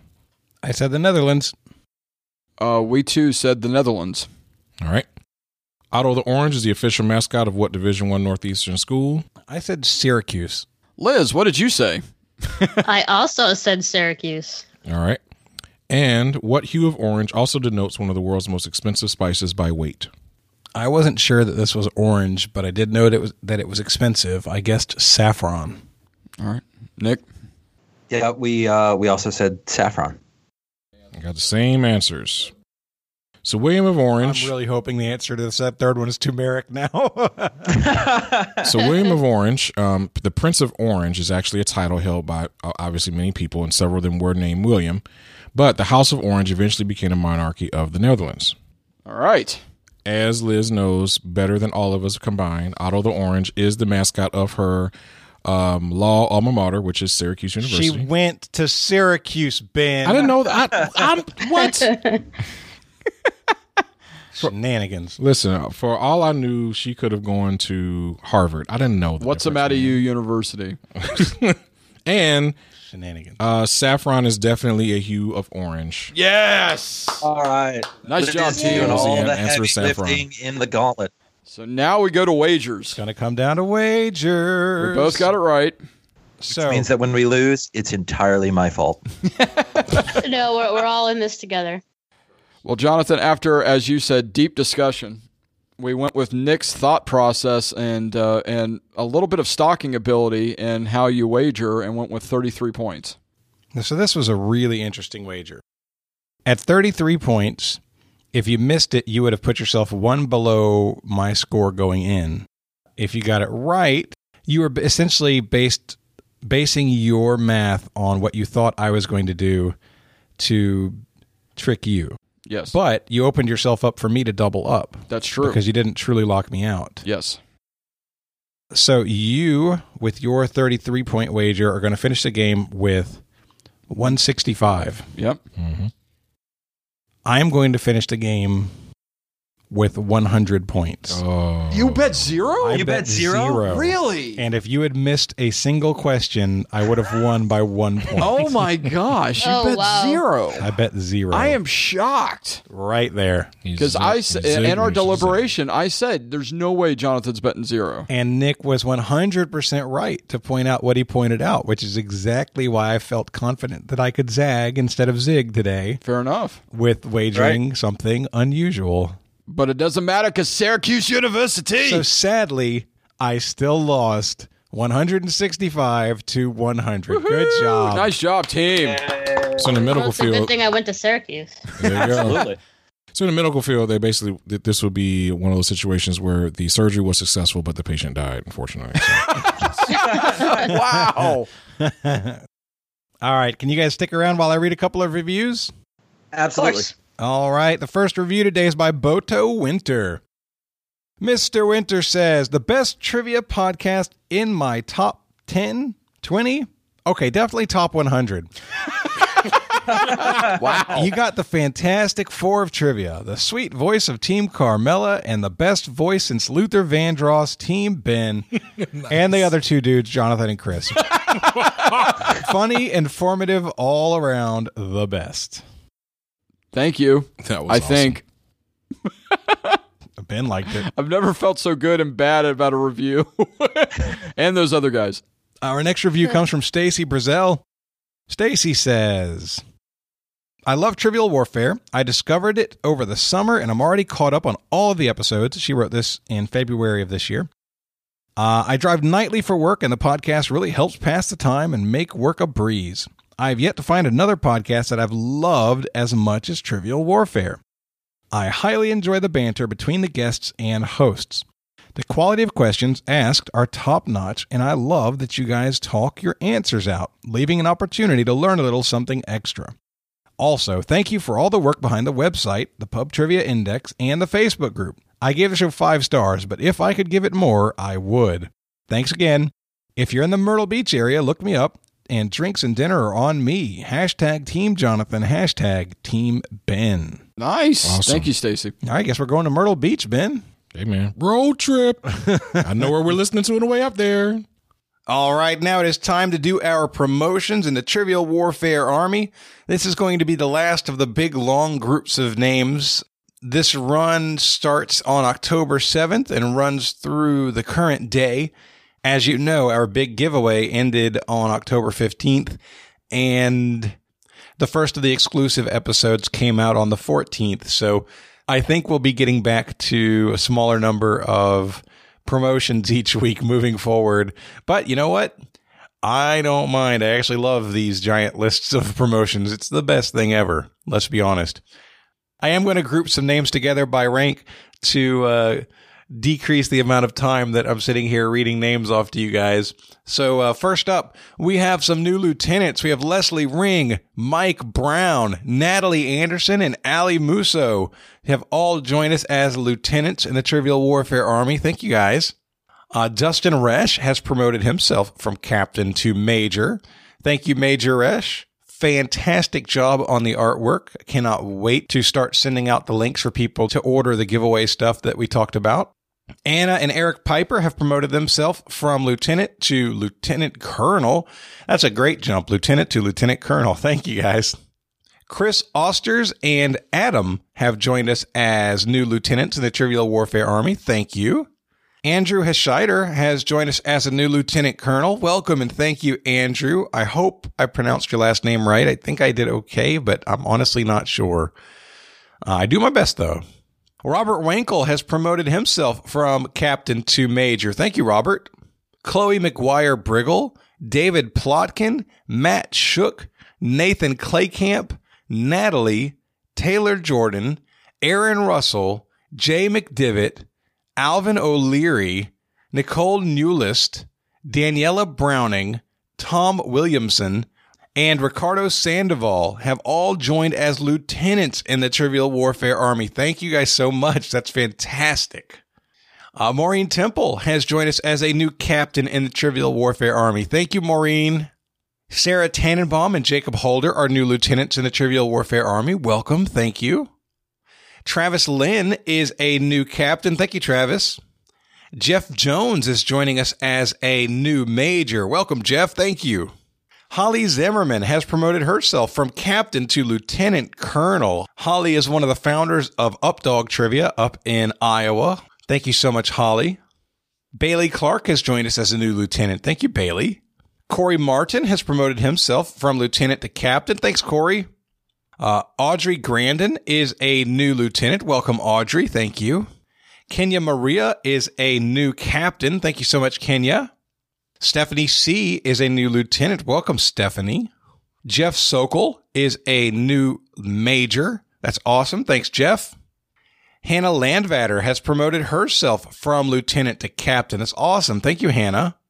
David Mosier, Isaiah Hall, and Michelle Dutton have all joined us as new lieutenants in the Trivial Warfare Army. Thank you guys so much.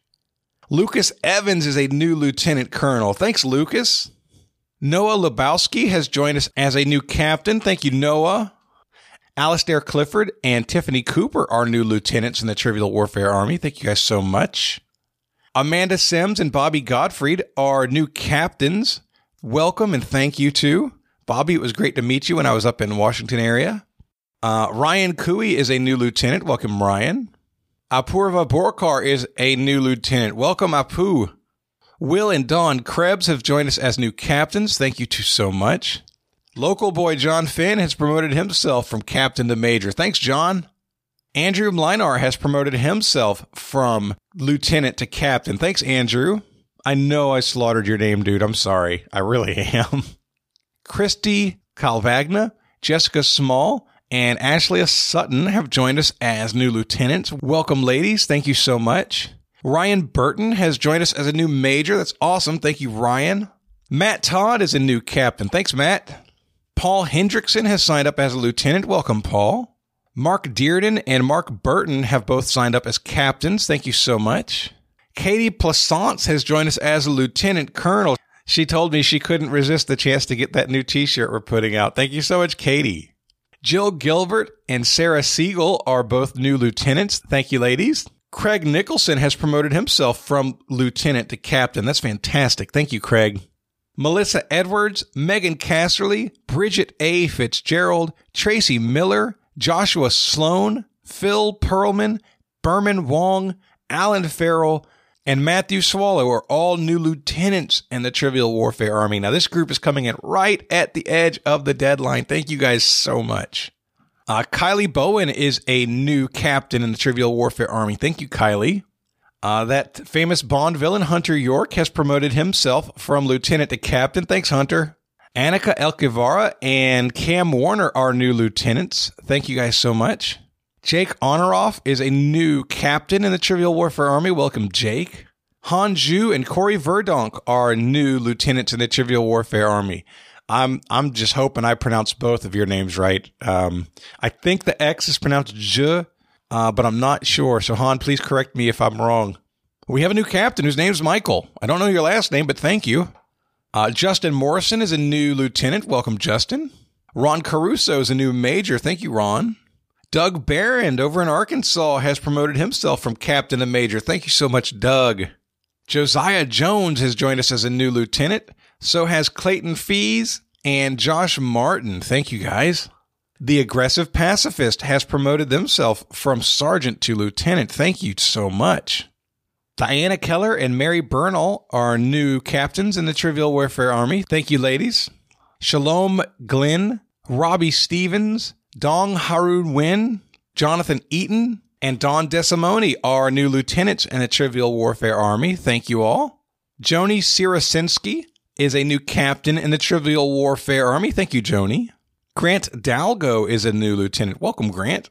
Andy Doggett and Isaac Rova are new captains in the Trivial Warfare Army. Thank you, too. Jessica Haith has promoted herself from sergeant to lieutenant. That's awesome. Thanks, Jess. Lily Marinovic is a new sergeant in the Trivial Warfare Army. Thank you so much, Lily. Hill MD43, Karen Eisenberg, Nicholas Flores, and Max Coleman are all new lieutenants who just came in recently. Uh, thank you all so much. And last but not least, just this morning, Matthew Hasty has joined us as a new captain. Woo! I'm out of breath. Goodness gracious. That is fantastic. Uh, You can only imagine how much um, your support means to me. It it's really fantastic. And we've had a great start to this push to try and get to full time. Uh, it's super encouraging that it didn't just stop on the 15th, that we still have people joining because that's what we're going to need in order to make it. Uh, and so it really has been a fantastic couple of months. And I, I just want to say thank you to everybody sincerely. Uh, thank you. Uh, and if you are thinking about it and you want to make sure that you get all of the episodes, you want all the archives with 158 episodes you can't hear anywhere else, as well as every new episode that is released, you just have to go to Trivial Warfare Army and sign up as a lieutenant to get the link to the feed that has all of those episodes. All right. Hey, uh, before we get out of here, I like to give everybody a chance to do shout outs and promotion or promote anything they want to promote. So, Liz, we'll start with you. Sure. Uh, if I'd like to promote anything, I moderate a subreddit, um, which is a forum on reddit.com called Change My View. So if you go to www.reddit.com slash r slash change my view, exactly how it sounds, it's a place where you can post a view that you're curious about having challenged, and people have to challenge that view. And if you feel like someone has changed your mind, you award them a delta, and we have a delta scoreboard so you can kind of keep track of how many views have been changed and who's you know really good at changing views and that kind of thing. Interesting. Very cool. Very neat. Yeah. All right, Nick, your turn, my friend. Yeah, this is a, a, a great spot for shameless self promotion, right? Absolutely. Uh, in that case, uh, I, I'd love to, to tell everybody about my podcast, We Don't Know Either. Basically, it's just sort of a beh- behind the scenes as to how trivia is written for the events. So if you listen to it, you get hints on the questions. It's just sort of a different take of the hint of the week sort of mentality of pub trivia. That's cool. So, Very neat. yeah. We don't know either. I like that. Yeah, and if you're ever in the DC area, it's District Trivia. In Portland, it's Bridgetown Trivia. In Baltimore, it's Old Line Trivia, and you can find it all at citytrivia.com. Very, very cool. Thank you so much. And I want to remind all of you that next week, if you want to hear the show, you need to be a lieutenant or higher in the Trivial Warfare Army. Go to trivialwarfarearmy.com and claim your rank. Gentlemen, where can people find you? You can find me at warmitupchris at yahoo.com. That is warmitupchris at yahoo.com. Yes, it is a Yahoo account. Ben. You can find me at twaliterature at gmail.com. You can find Carmela at twafirstlady at gmail.com. We are at Trivial Warfare at all different social media sites, and you could always email me at trivialwarfare at gmail.com. All right, that is going to wrap us up. So for Nick, for Liz, for Chris, and for Ben, I'm Jonathan, and this has been another episode of Trivial Warfare, where it's not just trivia, it's war. Bye, guys. Take care, everybody. Bye. Bye. Thank you for listening to Trivial Warfare. To learn more about the show and become a warhead yourself, visit trivialwarfare.com. You can subscribe to the show on iTunes or in any other good podcast app. And find us on Facebook or Twitter by searching Trivial Warfare. Warm It Up was written and performed by Matthew Stevens. This episode was edited and produced by me, Joel Sharpton. If you need help with your podcast, find it at propodcastingservices.com. Yeah. thanks, guys. absolutely, Liz. You you led the charge the whole way. No- I don't know yeah, about thanks that. very much. But a uh, uh, hundred years war, thirty years war, King Philip's war, seven years war.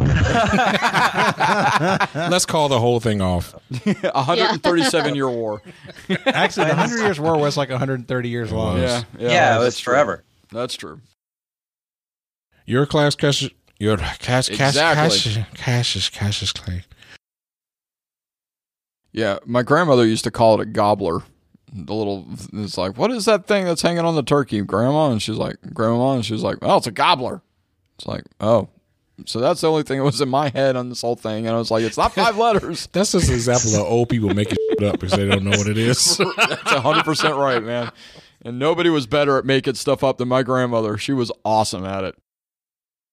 I- I didn't see the '80s version, but today's version is very much it's it's it's more it's it's more mainstream pop culture now in terms of like the plots and kind of stuff that they go through. And they've cut so they were ponies, but then now they have this new series called Equestria something, where they've actually humanized Girls. Equestrian girls, and they've they've humanized the ponies, and they're like humans in high school, but they're all the, still the same characters and hair and all that. I'm like, okay, yeah, I'm out. I, I can't. I can't do this. She's like, oh, I want to watch that one. I'm like, th- this, no, this is not. Yeah, no, I can't. I, I, I find the worst part of all of this is is when I'm sitting there and my kids are watching whatever, and then I realize it's been a good 30 minutes since they left the room, and I'm just absolutely engrossed in the plot. of whatever I'm watching. Yeah, no. I have a boy and he hasn't watched My Little Pony, but I've had that happen more than once. Jonathan's watching Paw Patrol. not, not Paw Patrol, but like the horrible Netflix Inspector Gadget reboot. Oh, God, I- Uh, They that's so remade- they bad. remade They Inspector rebooted Gadget? it? Yes, Yes, yes, it was terrible. not good. And he Oh, watched no. all of them like three times. Oh no! If you ever feel like gouging your eyes out, you should check out Word Party. That's Oh, I don't that's know that one of the most amazing shows. Yeah, yeah, definitely do that. That sounds like something you tell somebody you don't like very much, Nick. That's, but war parties for like two to three year olds. Okay. So for whatever reason, when they turn four, old. Sebastian likes Storybots. I haven't heard of that one. Storybots isn't bad. Yeah, it's all right. Oh my I don't have dad. kids, so this is all just like a big mystery to me. Oh, Story bots. You see Yeah, a sorry, lot. check it Now, out. you know what's interesting though is you find out that the same people are good at making Disney movies, car like cartoon movies. They're really great at putting together Disney TV cartoons too. Like the Disney Channel, It's Mm-hmm. amazing. Disney Junior, their cartoons are legit. They're all- good. they're f- all good. They're all good. fire. Like oh my, like even the new How do y'all DuckTales? do that? No, I don't watch that. I don't know. I'm Well, afraid that's- to. that's- that's not not my really- style of. I am cartoon. totally afraid Is that to a watch Dis- them. I don't think that's Disney It's Junior. I Disney- think that's I think it's regular Disney Disney, Junior. Is it Disney? Oh, All Junior? right, well, let me know when they have Darkwing Duck. It's, yeah, it's definitely not Disney Junior. It's because- regular Disney. No, but Yeah. like your Elena's, your Sophia's, your all hits. Miles, Muppet your- Babies Yeah. is amazing. Yeah, they're man. they're all good. Muppet Babies is back. yes, they Elena did. is Yeah. a fantastic Now, show. bad news. Don't even get me started on Muppet Babies. Twelve seen hours, it. Sebastian- Uh-huh. twelve hours a day, seven days a week, over and over and over. They release a new episode every three and a half weeks. But see, that's So- what so that's what Disney Junior does. They spam something for like twenty episodes, and then it goes on a break for a year. I thought you were going to say they release a new episode every three and a half hours. no, no, that would be better because at least it would be new content. Because now it's Oh. just the same episode every Sebastian time. has literally eschewed Disney. He's like, Oh, no. Daddy, I don't want to watch cartoons. I want to watch Netflix. I'm like, "K- kid, you're watching cartoons on Netflix. when he says he doesn't want to watch cartoons, what he means is I don't want to watch Disney Junior. Oh, that's gotta and be so sad he for you. literally has moved away from it totally. So I never saw a single episode of Muppet Babies. He's out. oh wow. Does that hurt your heart a little bit? Not really. No, okay. so bad news. This version of Muppet Babies does not have Rolf in it. What? That's Does that's not. racist. So I was, That's- I was No. disappointed. racist. However, But they- they do have Statler and Waldorf in there. Oh, Yeah, they absolutely do. Oh my and they dad. added they added a character. They have Summer the Penguin. Yes. And and as somebody who grew up watching the Muppet Babies, she is an abomination. this is cartoon talk. Yeah, I was I was low on Summer for a while. New, new podcast. New That's podcast. gonna be like a ten minute ex, like a ten minute uh, outtake on the back right there. There you go. It, just make it his own bonus episode. Just you want to know more about Dad's Disney talk. Dad's talk cartoons. Junior? Hey, it's Yeah, an you got all these fathers abomination, in a I pot. tell you. call it call it bronies and Junior Muppets. cartoon. Liz is just gonna get up and get her morning glass of wine. 'cause she has no- Oh man, we drove her to drink already. Holy Oh, crap! We didn't have to drive her very far. She was right next door.